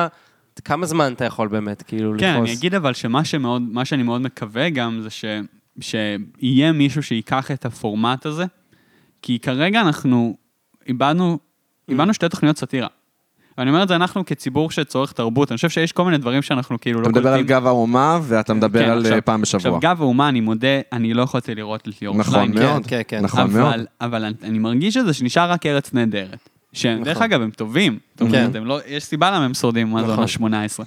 אבל חסר את הבעיטות האלה, וגם תום אהרון, מה שנורא נחמד בקונספט שהוא ייבא מג'ון אוליבר, זה שהוא מאיר על סוגיות קטנות, נכון, שלא נכון. מגיעות לחלשות. זאת אומרת, הטמטום של שני משרדים ממשלתיים שעוסקים בתנועת ה-BDS, לא מגיעה ל-17 דקות באף פריים נכון, טיים, נכון. חוץ מפעם בשבוע עם תום אהרון. נכון מאוד. זה אשכרה הייתה התוכנית השמאלנית היחידה בטלוויזיה, זה זה נכון. שהיא טוטל שמאל.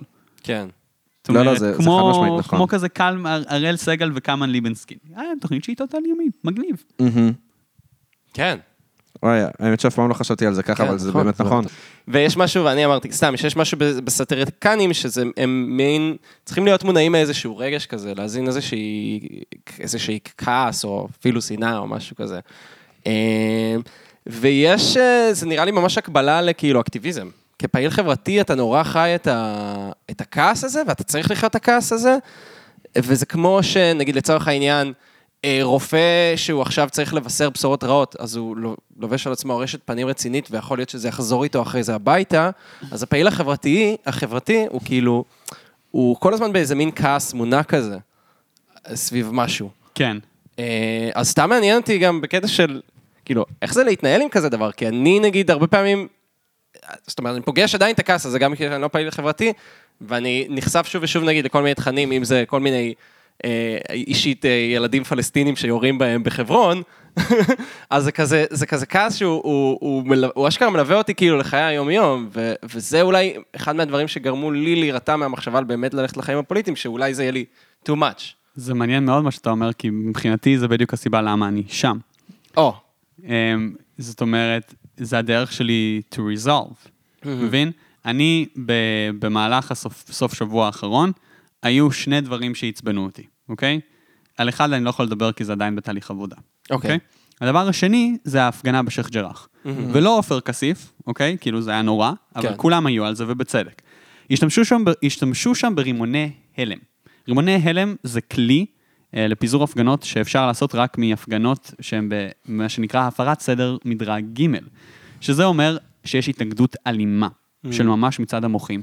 שכל מי שראה את חבורת הזקנים המאוד מאוד נחמד- נחמדים וכמה פעילים צעירים חמודים של אה, היו בשייח' ג'ראח, זה פשוט לא האישו. זה כאילו, זה, Mm. זה באמת הפגנה די משפחתית שקורית במשך למעלה מעשור. אני התחלתי את המודעות הפוליטית שלי מהפגנות שייח' ג'ראח בכיתה ט'. Mm. כאילו, זה ממש... אה, הפגנות שהן תמיד שקטות, בלתי אלימות, האולטרה אולטרה שמאלנים, פיסניקים. והם משתמשים שם ברימוני הלם בקטע מטורף. וואו. אה, ואני כל הסופה אומר, זה לא הגיוני, ולא חוקרים את זה, ולא מדברים על זה, וכולם עוסקים בעופר כסיף, ועופר כסיף, ועופר כסיף. נכון. יש שם 200 אנשים שזרקו עליהם 15 רימוני הלם, סתם. ו... ואז אני יכול להגיע למשרד, אני יכול להגיע למשרד ולומר, אה, לומר, תקשיבו, בואו נשלח מכתב למשטרה, בואו נדרוש לחקור את זה. היה כאן כמה דברים שהפרו, וזה לא בסדר, ויש לנו טיעון טוב, כי התקנות של המשטרה אומרות שזה לא בסדר, שלא צריך נכון. לנהוג ככה. ולא רק שאמרו לי, סבבה, אלא אני הייתי השני שהגיע עם הרעיון הזה באותו יום. זאת אומרת, אני לא היחידי שכל הסופה שהיה מין כזה בתחושה של... אתה ישב לו בבטן. ואז, אתה יודע, אני יוצא מה, מהמשרד ביום אה, ראשון מאוד, יחסית מאוחר, או ביום שני מאוחר, ואני אומר, איזה כיף. איזה כיף שאני, עצבן אותי משהו בשישי, וביום הראשון היית- היה, אני, יש לי איזה שהן יכולות לחשוב על מה יכול להיות פתרון וואו. למצב הזה. אה, ובעיניי זה כאילו ה drive. זאת אומרת, אני חי מזה שדברים מעצבנים אותי, כי זה נותן לי גם משהו לפתור. זה, זה כמו סודוקו של החיים עצמם. nice. יפה, ממש אהבתי את זה. ומה, סתם, אז מבחינת כאילו האגודה, שעכשיו אתה כאילו מתמחה באגודה לזכויות אזרח, איך, כאילו, איך זה עובד באמת? מה, מה באמת האוטוריטה שלך? כאילו, מה הסמכות, מה הסמכויות שלך? כאילו, איך זה... אה, כאילו, סתם, זו שאלה כללית, אולי אני אחדד. סמכות. כן. פיון. אה, סתם. אה, אה, לא, עכשיו אתה בהתמחות, בסדר. התמחות, התמחות במשפטים זה בעצם, זאת אומרת, איזושהי שנה שאתה עושה, משנה הבאה זה שנה וחצי, בין הלימודים עד שאתה יכול לגשת למבחני לשכה. אתה לא יכול לגשת למבחני לשכה ולהיות עורך דין בלי שאתה עושה את זה. האגודה לזכויות האזרח אמ, זה בעצם הגוף המשפטי הכי גדול של השמאל הישראלי. Mm, זאת אומרת, אם הקרן החדשה זה מין המממן המרכזי, נכון. האגודה היא המקבילה של זה ברמת משפטים. זאת אומרת, יש בהרבה ארגונים עורכי דין, אבל זה ארגון עם הכי הרבה עורכי דין, שמתעסק בקשת הכי רחבה של נושאים, אמ, ולכן זה גם מקום ההכשרה הכי מרכזי לזכויות אדם, שלא דרך המדינה. זאת אומרת, יש מקומות במדינה שבהם אתה מגן על זה שמפרים זכויות אדם, אבל אתה לומד המון על דיני זכויות אדם. כן. אז באמת יוצא להתעסק עם המון המון דברים. זאת אומרת, יש שני מתמחים, אני ועוד אה, אחת שהיא נהדרת, אמ, ואנחנו בוחרים כל פעם, כאילו, מוצמדים לכל, פר נושא ולא פר, אה, Mm, פר מקרה ספציפי ולא רק אה, פר תחום. שיוצא להתעסק גם בתחומים שנגיד פחות עסקתי בהם בעבר, פתאום יש לי הזדמנות להתעסק בהם, אז זה נורא נורא מעניין. אוקיי, מגניב. אה, אני אשאל אותך גם סתם על ירושלים. אה, זה כבר, אנחנו, כאילו, זה, אנחנו כבר בפוליטיקה הארדקור, אני רק חשוב לי להגיד. גו. אה, ירושלים... זה חלק שאני מרגיש בו בנוח. כאילו, עד עכשיו אני... על קצה הקצה. כן. אז אה, עם ירושלים יש כאילו סוגיה מאוד גדולה, שזה כל העניין של הסיפוח, לא סיפוח שהיה במזרח ירושלים, שאני לא מבין בזה כל כך, סליחה, אבל פשוט יש, יש הרבה אנשים, כאילו תושבים בירושלים שאין להם אזרחות. אה, הם בלתי לגאליים, ויש ממש כזה... לא, לא, בלתי לגאלי. לא, כאילו, אוקיי. תושבי קבע. תושבי קבע, נכון, תושבי קבע. אה, אבל סתם, לדעתי זה 40 אחוז מהאנשים ש... אולי אני סתם זורק נתון עכשיו, לא יודע, אבל... אתה- אבל... אתה לא טועה. זהו, לא נראה לי ממש טועה, אבל... ו... איך, אה, איך מתחזקים עירייה ככה? כאילו... א', יש להם זכות בחירה לעירייה. בוא נע- שנייה נעשה קצת רקע עובדתי. אוקיי, זהו, תן, תן לי, כי אני לא באמת... אה, בחצי דקה. אחרי הכיבוש, אחרי מלחמת ששת הימים, כבשנו את ירושלים המזרחית בעצם, שזה, צריך להגיד שזה, כל המושגים האלה הם די מעוותים. היו איזה 13 כפרים פלסטינים שהיו מחוץ לחומות העיר העתיקה, מהמם. לא ממש היו עיר, זאת אומרת, דווקא השכונות היהודיות של מערב העיר ברובן היו, זאת אומרת, שכונות שפלסטינים גרים בהן, הם, ושהם היו עם ירושלים של ממש, אבל לרוב זה היה כזה כפרים בפרברי העיר. חלקם דווקא יותר מקושרים נגיד לבית לחם ולא לירושלים, אוקיי? או לרמאללה. הם, וסיפחו חלק עצום והכריזו שפשוט שטח מטורף מבית, מבית לחם עד רמאללה ממש זה ירושלים. Mm, בלי שיש לזה איזשהו קשר. זאת אומרת, ירושלים, גם שאתה אומר לי, ששאלת אותי למה העיר הזאת מורכבת, אני לא מסתכל על ירושלים כעיר אחת. Mm. ירושלים זה שש ערים, אוקיי? ויש לך חלקים שהם הם, הם שכונות מאוד מאוד קשות של עכו, שכונות ערביות קשות של עכו, יש לך מקומות שהם חולון ובת ים, יש לך מקומות שהם רמת השרון, ואז יש לך את תל אביב, שזה זה ארבע שכונות במרכז העיר, שזה Mm. כזה שכונות חילוניות אה, או ליברליות. נחלאות ו... נחלאות. רחביה, מרכז העיר. אמ, זאת אומרת, זה, זה בעצם הסיפור. עכשיו, אחרי הכיבוש נתנו um, תושבות קבע לפלסטינים, שזה היה בערך 50-60 אלף, אוקיי? זה כן. מספרים יחסית קטנים. המספרים האלה גדלו בגלל ריבוי טבעי, בגלל כל מיני גידולים אחרים, והיום ב-13 שכונות הללו יש um, קרוב ל-37-38 אחוזים קוראים תושבי ירושלים, שזה כמעט 400 אלף איש. וואו. הם, והם כולם עדיין, חלקם הגדול בתושבות קבע. המסלול שלהם לאזרחות הוא מאוד קשה, מאוד מאוד קשה, אמ, וצריך להגיד שזה מצב מורכב מבחינת השמאל. מצד אחד, אתה אומר, הם כאן, הם מושפעים מהחלטות ממשלת ישראל, אבל יש להם זכות בחירה רק לעירייה, כי תושב יכול להצביע לעיר שאליה הוא שייך, אבל לא לכנסת, למרות שהיא מאוד משפיעה על חייהם. מצד שני, זה כאילו קצת ההכרה של ממשלת ישראל, שירושלים המזרחית היא לא באמת שלנו. אה, זאת אומרת, יש כאן איזושהי מורכבות, גם בתוך ארגוני השמאל. זה מה שאומרים, הנה, ירושלים מפוצלת, עובדה. בדיוק, ארגוני השמאל, יש להם עמדה מאוד קשה לגבי האם לתמוך בתהליך אזרוח. אמ, כי אתה אומר, מצד אחד אתה, אתה רוצה שאנשים יחיו, ושלא יהיו באיזה מעמד הזכויות. שאין להם דרכון כן. באמת, או שהם חצי אה, תושבי ירושלים, חצי אה, אזרחי ירדן, יכולים לצאת מישראל דרך אמ"ן בלבד, ולא דרך בן גוריון, למרות שהם, אתה יודע, הם חיים שני קילומטר מאיפה שגדלתי.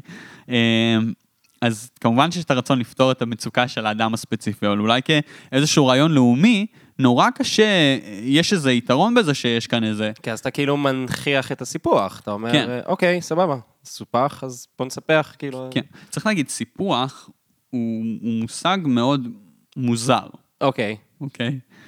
זאת אומרת, הוא מושג, הוא, הוא מושג אה, שהמשמעות הבינלאומית של סיפוח היא רק בהסכמה בינלאומית בעצם, Mm. של סוף מלחמה או של הסכם. אה, מה שאנחנו עשינו דווקא יותר נקרא החלת חוק. אוקיי. לא קוראים לזה סיפוח, זאת אומרת, זה קצת טרמינולוגיה לא כל כך כן. חשובה, אבל אין, אין ממש, זאת אומרת, זה, זה, אנחנו החלטנו לספח. אף אחד לא באמת מכיר בזה. זאת אומרת, אנחנו צריכים להגיד, גם היום, אף אחד לא ממש מכיר בזה. נכון. זה החלת חוק, כאילו. זה ליטרלי החלת חוק, וגם, אתה יודע, אתה, יש שם פגיעה מאוד מאוד קשה בזכויות אדם. בניגוד לכסות אותו הסדר בגולן, אבל בגולן אין את אותה פגיעה בזכויות אדם. כן.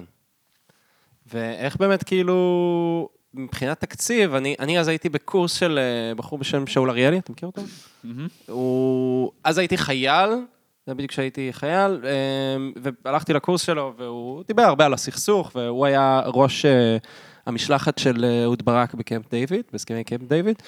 וחלק מהדברים שהוא אמר, הוא ממש, היה חשוב לו להעביר את הרעיון הזה של כאילו, יש מין כזה, קונצנזוס כזה בארץ, שההסכמים בקמפ דיוויד נכשלו פשוט נטו בגלל הצד הפלסטיני, נטו בגלל יאסר ערפאת, נתנו להם 95 אחוז, והם לא רצו לקחת את זה, למה? בגלל שהם חיים מהמאבק. זה כאילו טיעון ששמעתי כאילו הלוך ושוב, הם חיים מהמאבק, הם לא באמת רוצים מדינה, הם רוצים רק שיהיה, אמ, שיהיה להם על מה להילחם. אמ, הוא היה לו חשוב לבוא ולהגיד, אנחנו כישראלים, אנחנו לא מסתכלים על זה נכון, אנחנו מסתכלים רק על האחוזים, רק על השטח, אנחנו לא מסתכלים על סוגיות שמבחינתם הן מאוד עקר- עקרוניות, כמו אה, הפליטים וכמו ירושלים. אה, שירושלים היא דה פקטו גם באמת מאוד מחולקת, וגם אה, הוא הראה לנו ממש כאילו גרפים ונתונים ותקציבים, והוא אמר לנו, תראו איך שכאילו, כמו שאמרת, זה שש ערים שונות, יש תקציב לפה ותקציב לפה ותקציב לפה, וזה זה לא נראה בכלל אותו דבר. תסתכל, ירושלים המזרחית, אם לוקחים את התושבים הערבים בלבד, מנתקים אותם מירושלים הכללית, זו העיר השלישית בגודלה במדינה. היא עוקפת את חיפה. וואלה. זה עד שוב כמה תגיד זה את זה גדול. רגע, שוב תגיד את זה. אם לוקחים את תושבים הפלסטינים של ירושלים, תושבי ירושלים המזרחית, מנתקים אותם מירושלים והופכים אותה לעיר, אוקיי? נקרא לה ירושלים ב', ירושלים ב' הזאת היא העיר השלישית בגודלה במדינת ישראל. וואו.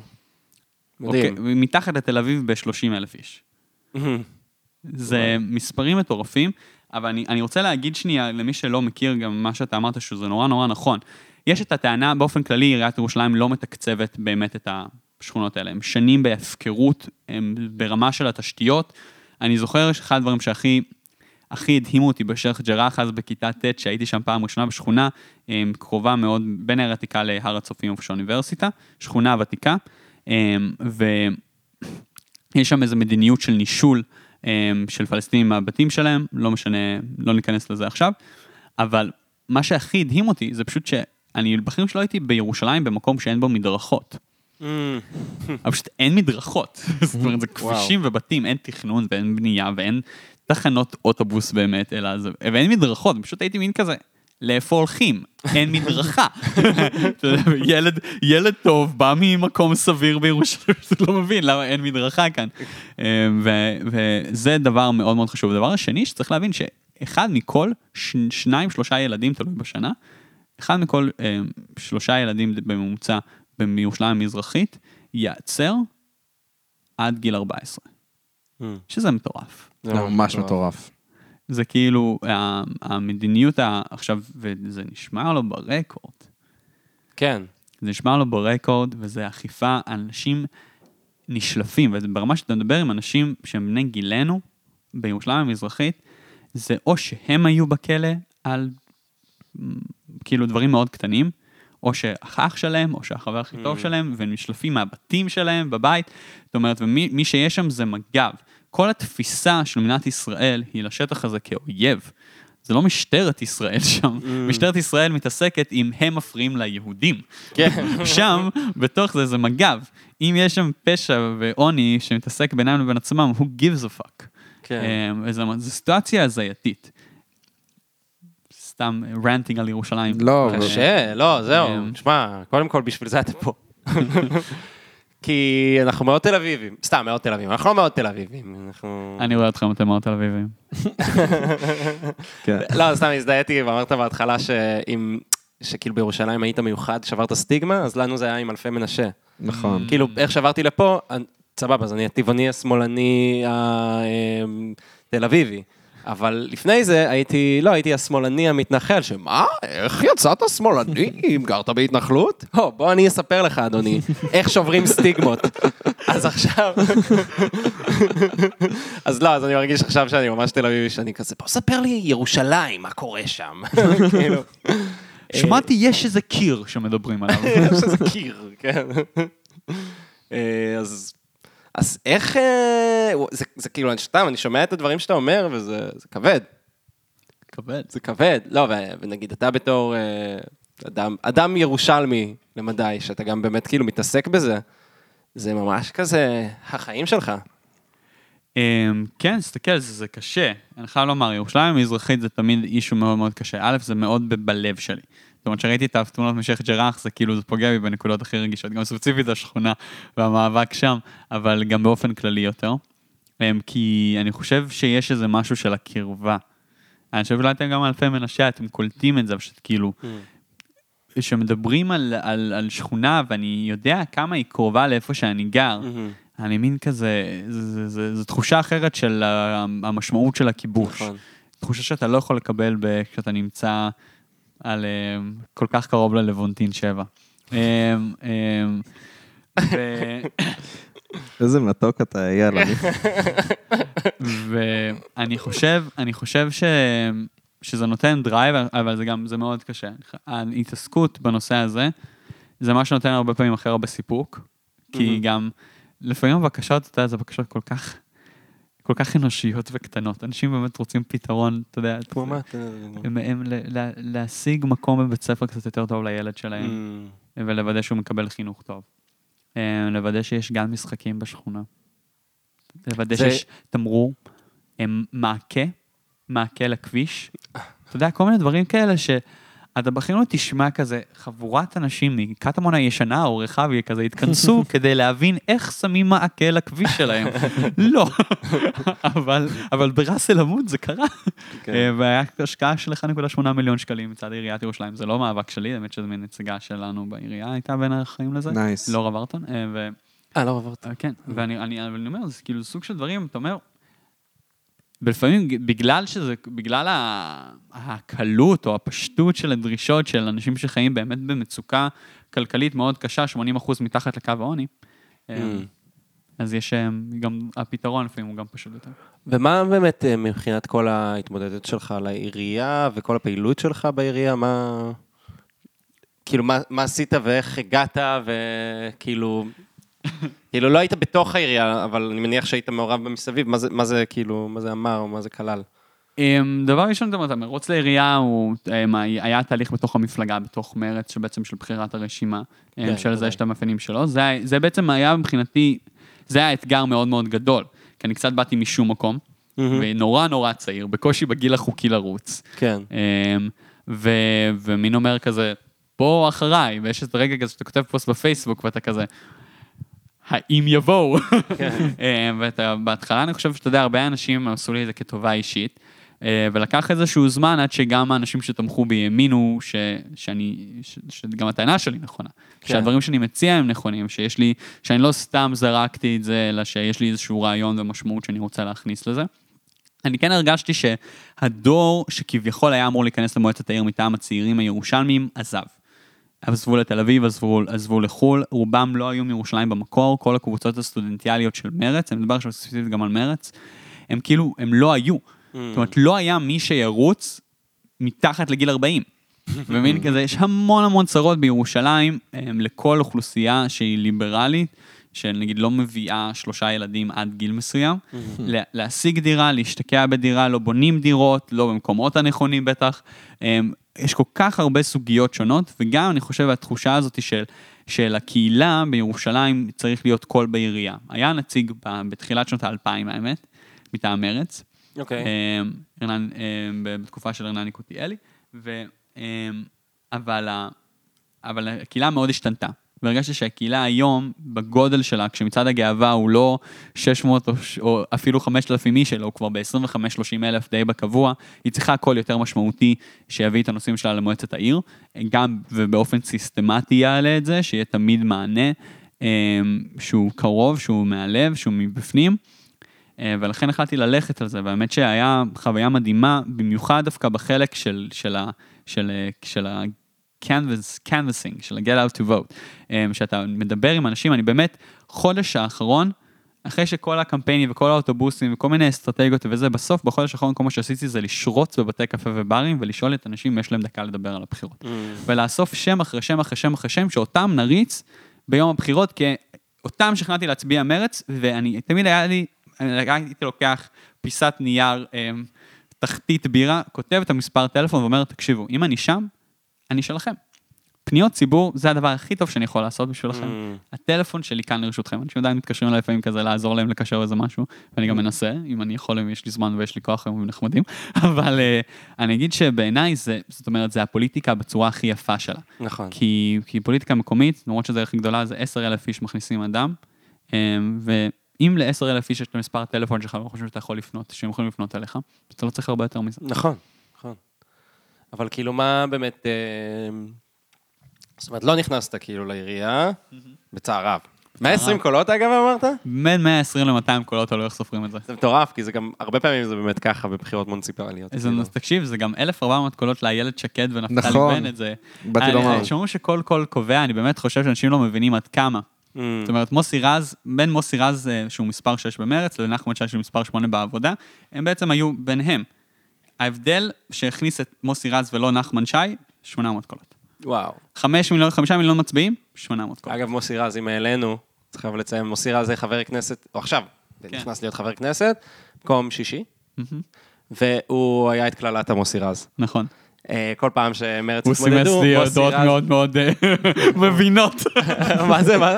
הוא סימס לי הודעות מבינות שהייתי על קולות החיילים, שכאילו כל הזמן חיכינו, פתאום כזה, אתה בפנים, אתה לא בפנים, קיבלתי הודעות מזל טוב ותנחומיי מאותם אנשים במרחקים כזה של חמש שניות, ומוסי היחידי שכתב בדיוק כזה, הבין- את מצבי. רגע, "אל אז תסביר תתרגש." את קללת המוסי רז. קללת המוסי רז זה שכבר, לא יודע, כבר כמה בחירות, מערכות בחירות ברציפות, כל פעם הוא מנדט אחד אחרי מספר המנדטים שהמפלגה מקבלת, אה, וזהו, ועכשיו הקללה נשברה, והוא מוסי רז בכנסת. מוסי רז בכנסת. כן. כן. זהו, אז נחזור כאילו לעירייה, אז, אז אה, זאת אומרת, הפעילות שלך, נגיד, מבחינת העירייה, זה היה הרבה מסביב, כאילו. אני בעצם לא הייתי בפנים, כן. אה, ואני חייב לומר שגם הרבה מאוד מהפעילות שלי הייתה ברמה הארצית. רוב, רוב הזמן לא עסקתי ברמה המקומית אה, פר סה, יותר בתקופה של המרוץ לעירייה, אה, וסביב הקהילה הגאה, אני חושב. אה, לפעמים יש נושאים שהם, הם, זאת אומרת, יש קורולציה בין הנושאים, ירושלים היא עיר מאוד מרכזית מהרבה מאוד סיבות, ולכן נושאים שקשורים לירושלים יכולים לעלות גם ברמה הארצית. אה, זאת אומרת, האגודה לזכויות האזרח תתעסק בהפגנה בשייח' ג'ראח, כי זו הפגנה מאוד חשובה, וקרה שם משהו מאוד מאוד חשוב, גם היא ארגון ארצי ולא עם התמחות לא ירושלמית. נכון. אמ, אז זאת אומרת, עסקתי בנושאים שקשורים לירושלים, אבל בוא נגיד, זה לא היה, לא בהכרח משם באתי. אני חושב שאני הבאתי אבל את החוויה של הזהות הירושלמית שלי לתוך הפוליטיקה הארצית. באמת שזה הכיוון שהיה לי יותר חשוב להביא. אני חושב שאני מדבר על דת ומדינה אחרת מחבריי התל אביבים במרץ. חד משמעית. כי, כי אני לא, לעולם לא יצאו ממני מילים כמו הדתה. נכון. יפה. לעולם לא יצאו מילים, כי אני, אני לא מפחד מאנשים דתיים, כי היא- חברים שלי דתיים. איזה fucking מלך, איזה fucking מלך. יואו, אני חרדי לשעבר, אז כאילו, אני ממש, אני, אני ממש מבין אותך. אני ממש מבין אותך את, ה, את הדבר הזה של ה... שלא להסתכל על חרדים כדמונים מצד אחד, וגם לא להסתכל עליהם בתור... הם, להסתכל על דת בתור דבר מפחיד, ולא להסתכל על הרבה מאוד דברים כאילו... ב- בתור הדבר הזה שלהם, אני כל כך שונא את המילה הדתה, אני כל כך שונא את ה... תקשיבו, היה, היה רגע שהמחנה הדמוקרטי, הקו בבחירות, החם, הקו החם להדתה. הקו החם לדתה. עמית עכשיו, היה? בפרסומת. מה, זה שזה לא היה פתוח בשבת? לא, עמית היה שהקו החם בפרסומת. לדתה לא היה פתוח אה, בשבת. גם א', אמ, אה, אולי פתוח בשבת גדול. לא חשבתי על זה. הקו החם לדעתי לא נפתח באמת. לא, זה היה טלפון של המטה. הוא לא נפתח, כאילו זהו, לא היה מי אבל שבאמת אתה- יענה. אתה יודע, אתה היית שם כאילו? מה זה שם, אייל? אני שם בסרטון. אתה שם בסרטון. לא איך זה להיות שם- חלק מארגון הוא פשיסטי? 30 ילד כועס. תקשיב, זה פשיסטי. כן. אה, מלשינון. תקשיב, אין לי מה. להגיד לך, מה זה לא עומד מאחורי זה, כן, כאילו, אבל אני כן- כן, חושב-. אני חושב שזה החלטות, אני לא אומר עכשיו בקטע שהם אנשים רעים וזה, אוקיי? חד משמעית. עם, עם כל חרדתי מסתיו שפיר. בסוף, זה אומר שבחדר שבו התקבל, התקבלה ההחלטה הזאת לא היה אדם אחד חובש כיפה. נכון. ורוב הסיכויים זה שהם לא נכון. היה להם חבר אחד חובש כיפה. כי, כי אה, אני בחיים שלי לא הייתי עושה את זה. ברור. אני- כי אני לא מדבר לחלל ריק שבו כולם בבועה שלי חילונים. זה נכון, פשוט לא נכון. מצב. זה אגב בכללי, קטע, דיברנו על זה פה עם אה, עמרי, אח שלי, שהוא, אגב, עבדתם ביחד בזולת. נכון. נכון? אז אולי גם נדבר על זה. אה, אבל אה, דיברתי איתו, תמנון, תמנון. כן, אבל דיברתי למרות איתו, שאנחנו נתחיל אולי... אה, נתחיל לסכם, כן. נתחיל לסכם. אז אני, לא, אני רק אגיד, אה, אז אה, דיברתי איתו על זה, ש... דיברנו איתו על זה שהרבה פעמים החטא של מרצ זה שהם פשוט מוקפים ביסמנים, מאנשים שהם כמוהם, שהם אותם אנשים, והם פשוט אומרים כן אחד לשני. תקשיב, האנשים מאוד מאוד מוכשרים, גם אצל היועצים הקרובים של תמר זנדברג, וגם היועצים הקרובים של אילן גילאון, שהם היום שולטים ברוב המנגנון של המפלגה. הם בסופו של דבר, כמות מאוד נכבדה מהם, הם בשתי שכבות מאוד ספציפיות, בבית ספר אחד בתל אביב.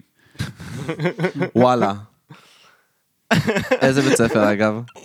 אני לא זוכר אם זה עירוני א' או עירוני ד', אני לא מבין בתי ספר בתל אביב, אביב, אבל כן. אשכרה כאילו, אני יכול להגיד לך אחר כך את השמות, אבל זה כאילו, בוא נגיד רוב בעלי התפקידים הבכירים ביותר של החברי כנסת הבולטים ביותר של מרץ, הם מאותם מחזורים, כאילו, הם וואו. חברים, הם, הם ביריבות נוער מרץ שנמשכת עד היום מהתיכון. ועכשיו, הם אנשים מאוד מוכשרים, אני חושב שהם שם, אתה יודע, לא רק בגלל זה, אבל, אבל זה כן מראה על, את אומרת. על ניתוק, ניתוק. לא, כן. ניתוק. על חוויה מאוד מסוימת, בדיוק. שהיא זו שמשקפת, וזו הפריזמה, דרכה מנתחים את העולם, אה, וזה, וזה גורם להרבה blind spot, זה גורם ל blind spot בנושא של הדתה, בנושא של דת ומדינה באופן כללי. כמו שאתה אמרת, פשוט חרדה. יש ממש כן. חרדה מ... אני, פעם באים אליי לפעמים חברים מתל אביב כזה, והם רואים דתיים או חרדים ברחוב, ולפעמים כזה, אני זוכר, יצאתי עם מישהו תל אביבי, אנחנו הולכים יד ביד ברחביה, והוא רואה איש כזה דת, אה, דתי, יחסית גדול, מגיע, והוא מתחיל, אני רואה אותו מתחיל להיבהל. Mm. עכשיו, אני מכיר אותו. הוא בכלל קהילה קונסרבטיבית, סופר בחור אה, חמוד. פייטן וזה. אז הוא כזה אומר לי, אייל, שלום, והאיש בהלם. הוא כאילו לא מבין, הוא לא... המחשבה שמישהו, כשנראה ככה, ידבר איתנו, זה היה כזה. וואו. ואני הייתי, זה היה נראה לי כל כך. סטנדרטי, וזה באסה. וגם זה אותו דבר, כן. אני חושב שאתה יודע, על המאבק לשחרור האסי, שמרץ שתקה. Mm. אשכרה, כי אני לא חושב שהיה איזה מזרחי אחד בחדר שאומר, לכם אולי יש טלפון של מישהו מי שיפתח לכם את השער, אבל לי אין טלפון של כן. מישהו שיפתח לי את השער. כן. אין להם אחד כזה בחדר. זה היה מעניין שאתה גם מעלה את המאבק לשחרור האסי, כי... זה- אני אגיד לך, זה ממש הוריד לי את האמון במפלגה. וואלה. וואלה. כן. אני אגב גם מצאתי את עצמי, סתם, אני, זה חבר שאל אותי על זה, והוא אמר זה מעניין במאבק הזה, כי הוא כאילו, הוא, זה הפוך כאילו מכל מה שאנחנו רגילים אליו, כאילו, הרבה פעמים, כאילו, כי יש את העניין הזה של, זה כאילו נראה כזה כקיבוצניקים מול מזרחים, נכון? זו תחושה כזה, כאילו, קיבוצניקים נגד, אה, נגד הצ'חצ'חים. נגד, כן, כאילו זה נראה נגד כזה. הפרנקים. וזה באמת חצה את ה... את זה. אני כאילו... אני ממש בעד כל העניין הזה של, הש... של לשחרר את האסי, גם כאילו כאדם שכזה מדריך טיולים, אוהב לטייל, זה תמיד היה נראה לי אבסורד הרעיון הזה שאנחנו, מדינה, קבוצת אנשים, פשוט לוקחת שטח ומשתלטת עליו. אמ, דרך אגב, גם החוק אומר את זה. החוק קובע נכון. שהשטח הזה הוא של כולם. נכון. זה לא... אתה מכוון כאן לדעת גדולים. בוני לא, האומה. אפילו. כן. אבל מצד שני, הרבה מהשמאל, כן ראיתי אנשים, אני יכול אפילו להגיד האמת שם פה במקרה הזה, תומר שרון לצורך העניין, שאני עוקב אחריו בפייסבוק. הוא כזה נורא היה כזה, כן, מה אתם מי אתם שתצאו לקיבוצניקים, הם הרימו את הקיבוץ הזה, והם הם הרימו את האסי וכל זה. אני אני אגיד לך, אתה יודע, אני לא עכשיו מגן... אין לי, אני לא עושה איזה מין נקמה על הקיבוצים. לא, ברור. קצת. אה, כן. איזה קצת, הירושלמי, על מה אתה מדבר? הרבה. נו. אה, אני לא אגיד, אבל אני כן אגיד, יש כאן אה, אי צדק חלוקתי כל כך ברור. עכשיו, הדבר היחידי שאני יכול להגיד על מרץ, תמיד יש מלא ביקורת, ואני אומר, כמה שלמישהו יש יותר ביקורת על מרץ, יש יותר סיכוי שהוא מצביע עליו. נכון. אבל, ה- אבל בסופו של דבר, רגע, אני מתעכב שנייה על לא, כן, האמירה לא, הזאת, כי זאת אמירה חזקה מאוד. אנחנו כל כך שונאים את המפלגה שאנחנו מצביעים לקוסמת. זה מצחיק גם תמיד כשהסתובבתי עם ח"כים, אז תמיד כאילו, אלה שבאמת ראיתי כאילו... אנשים באים כאילו לח"כים וכזה, אתם לא מקשיבים לנו, אתם זה, אתם נתקים, יוצאים עליהם וזה, ואז הם הולכים, ונגיד סתם לצורך העניין תמר זנדברג עושה לי כזה, היא שלנו, אל תדאג. כאילו זה נראה דרמטי, אבל היא תצביע לנו, היא רק צריכה להוציא את זה שנייה, לפרוק את זה רגע, אז תמשיך. passive aggressive עד הסוף. אה, אמ, כן, זו מפלגה פולנית למדי, למה קמפיין- הגעוואלד עובד כל כך טוב? אה, כי זה כן... ביידיש. זה ביידיש. קמפיין פולני לקהל כן. פולני. אמ, אבל אני כן אגיד שאני חושב שמה שאמרתי, גם עם כל הביקורת שהייתה לי, ודרך אגב, רוב הביקורת היא ביקורת שאני נורא ניסיתי לנתק, כי זה ביקורת על התנהלות פנימית, ובאמת, חוץ מהבועה שלנו, nobody gives a fuck. נכון. כאילו, באמת, לאף אחד לא אכפת מי כאילו שולט בוועידה של המפלגה.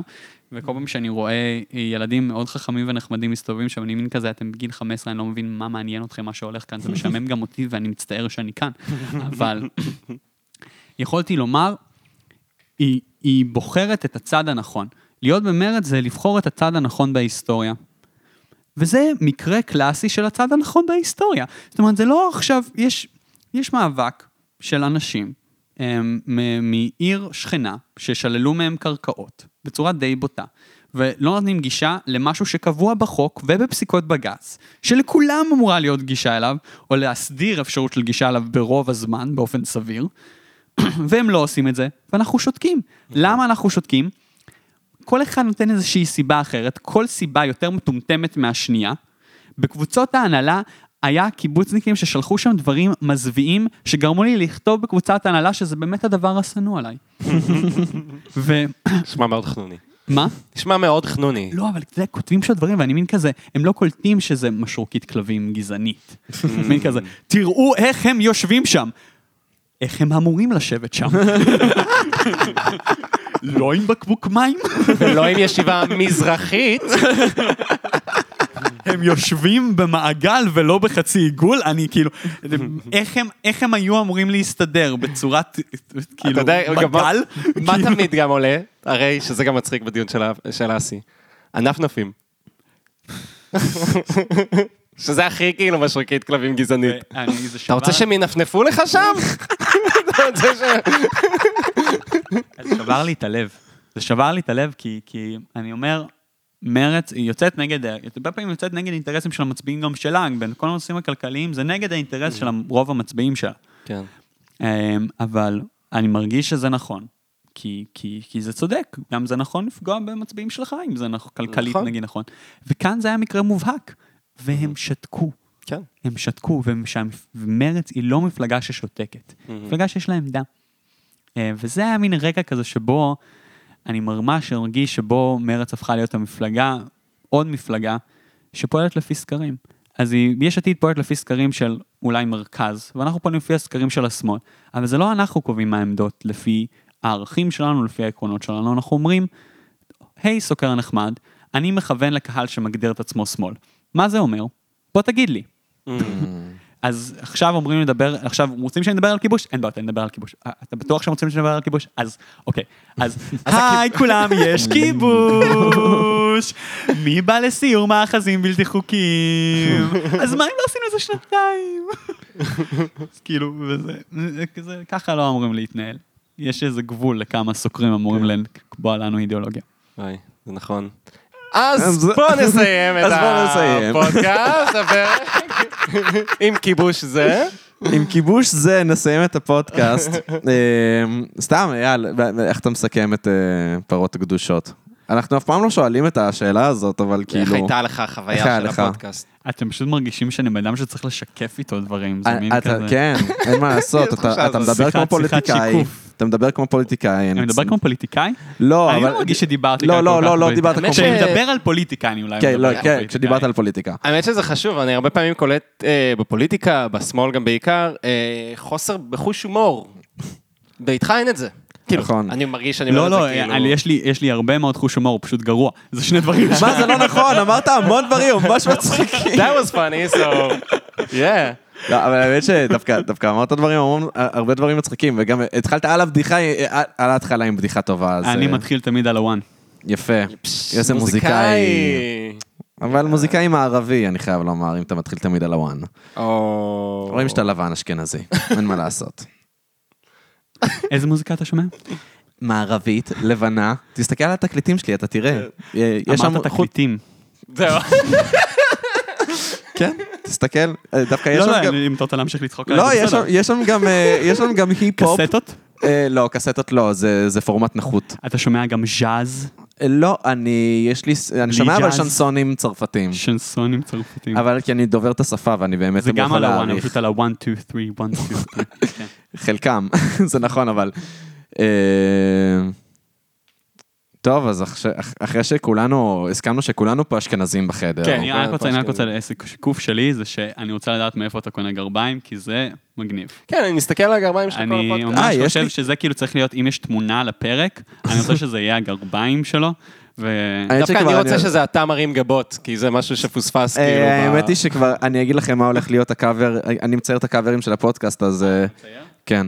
אז אה, האמת שהקאבר הולך להיות פוטובוט, כאילו תמונות שלנו בפוטובוט, ואז אני הולך באמת להשתמש באקספרשנס שלך בתוך הפוטובוט הזה. אתה רוצה לצייר אקספרסון שלי? כן, כי, כן. אתה יכול לצייר את הגבות שלי טיפה יותר דקות? אמ, לא. ומופרדות? אה, צריך- זה אה, חשוב אה, מופרדות לאקספרשן, אני. אעשה. אבל, דקות לא, אני מצייר גבות לא מאוד את עבה הפינצטה באופן כללי. השבוע, אני ממש מצטער שבאתי אליכם ככה. אה, האמת שגם אני קניתי מראה חדשה, ואז היום הסתכלתי עליה ואמרתי, יואו, זה חשוב, תכף יוצאים, חוגגים כן. את אה, שנותיה של המדינה. נכון, אוטוטו, אוטוטו. אוטוטו, חברים. טוב, טוב, כמו שאנחנו תומכים בהפרדה של אה, כמו שתי מדינות, אז שתי גבות.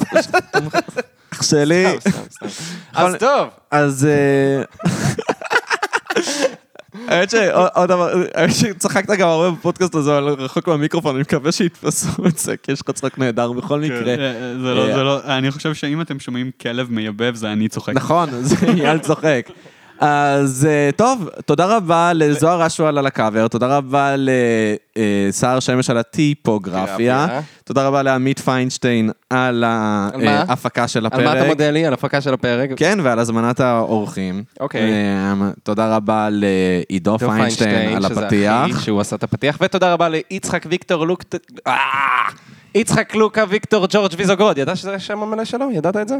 אני צרפתי, אחי. אני זכרתי, מהפייסבוק שזה ארוך. כן. כן. אז אה, תודה לך על זה שאתה, א', עושה ציורים כל כך יפים לפרקים האלה. די, תפסיק למצוץ לי כל הזמן. ושאתה עורך את הסאונד, ושאתה מארח אותנו פה בבית. וואי, תעברו לגור ביחד. וזה- לא, אני- אני לא אגור איתו. האמת שעמית כוזר, עמית קשה לגור איתו. אני כוזר. אמ, פעם ראשונה שהזמנתי אותו לדירה כאן, הוא פשוט לקח את הגיטרה ופשוט ניגן במשך, לא יודע, דקות מאוד ארוכות. ריף מעצבן, ואמרתי לו, וואי, עמית, בבקשה תפסיק, אני ריק פה, שומעים פה אקוסטיקה מזעזעת, בבקשה תפסיק, והוא... והוא... גם מתאים לי להיות, אני לא זוכר את זה האמת, אבל מתאים להיות כזה, איזה ריף מעצבן, נכון? ואז לעשות אותו 300 פעם. נכון, נראה לי שאני לא רוצה לגור איתך, עמית. תודה רבה. אה, אני דוגל במיטות אה, נפרדות, אתה יודע מה? אפילו חדרים נפרדים. אם אי פעם, אם אי פעם תהיה לי זוגיות רצינית, זה יהיה בחדרים נפרדים. הפרדת רשויות. כבר בפרנדס. אה, ואיך פגשת אותי? אוקיי, אוקיי. אני הכרתי גם, אה, אתה יודע, חבר שהיה לו כזה, שההורים שלו. אז חבר'ה, מקווים שנהנתם בעוד פרק של... פרות קדושות! פרות קדושות! יאללה ביי!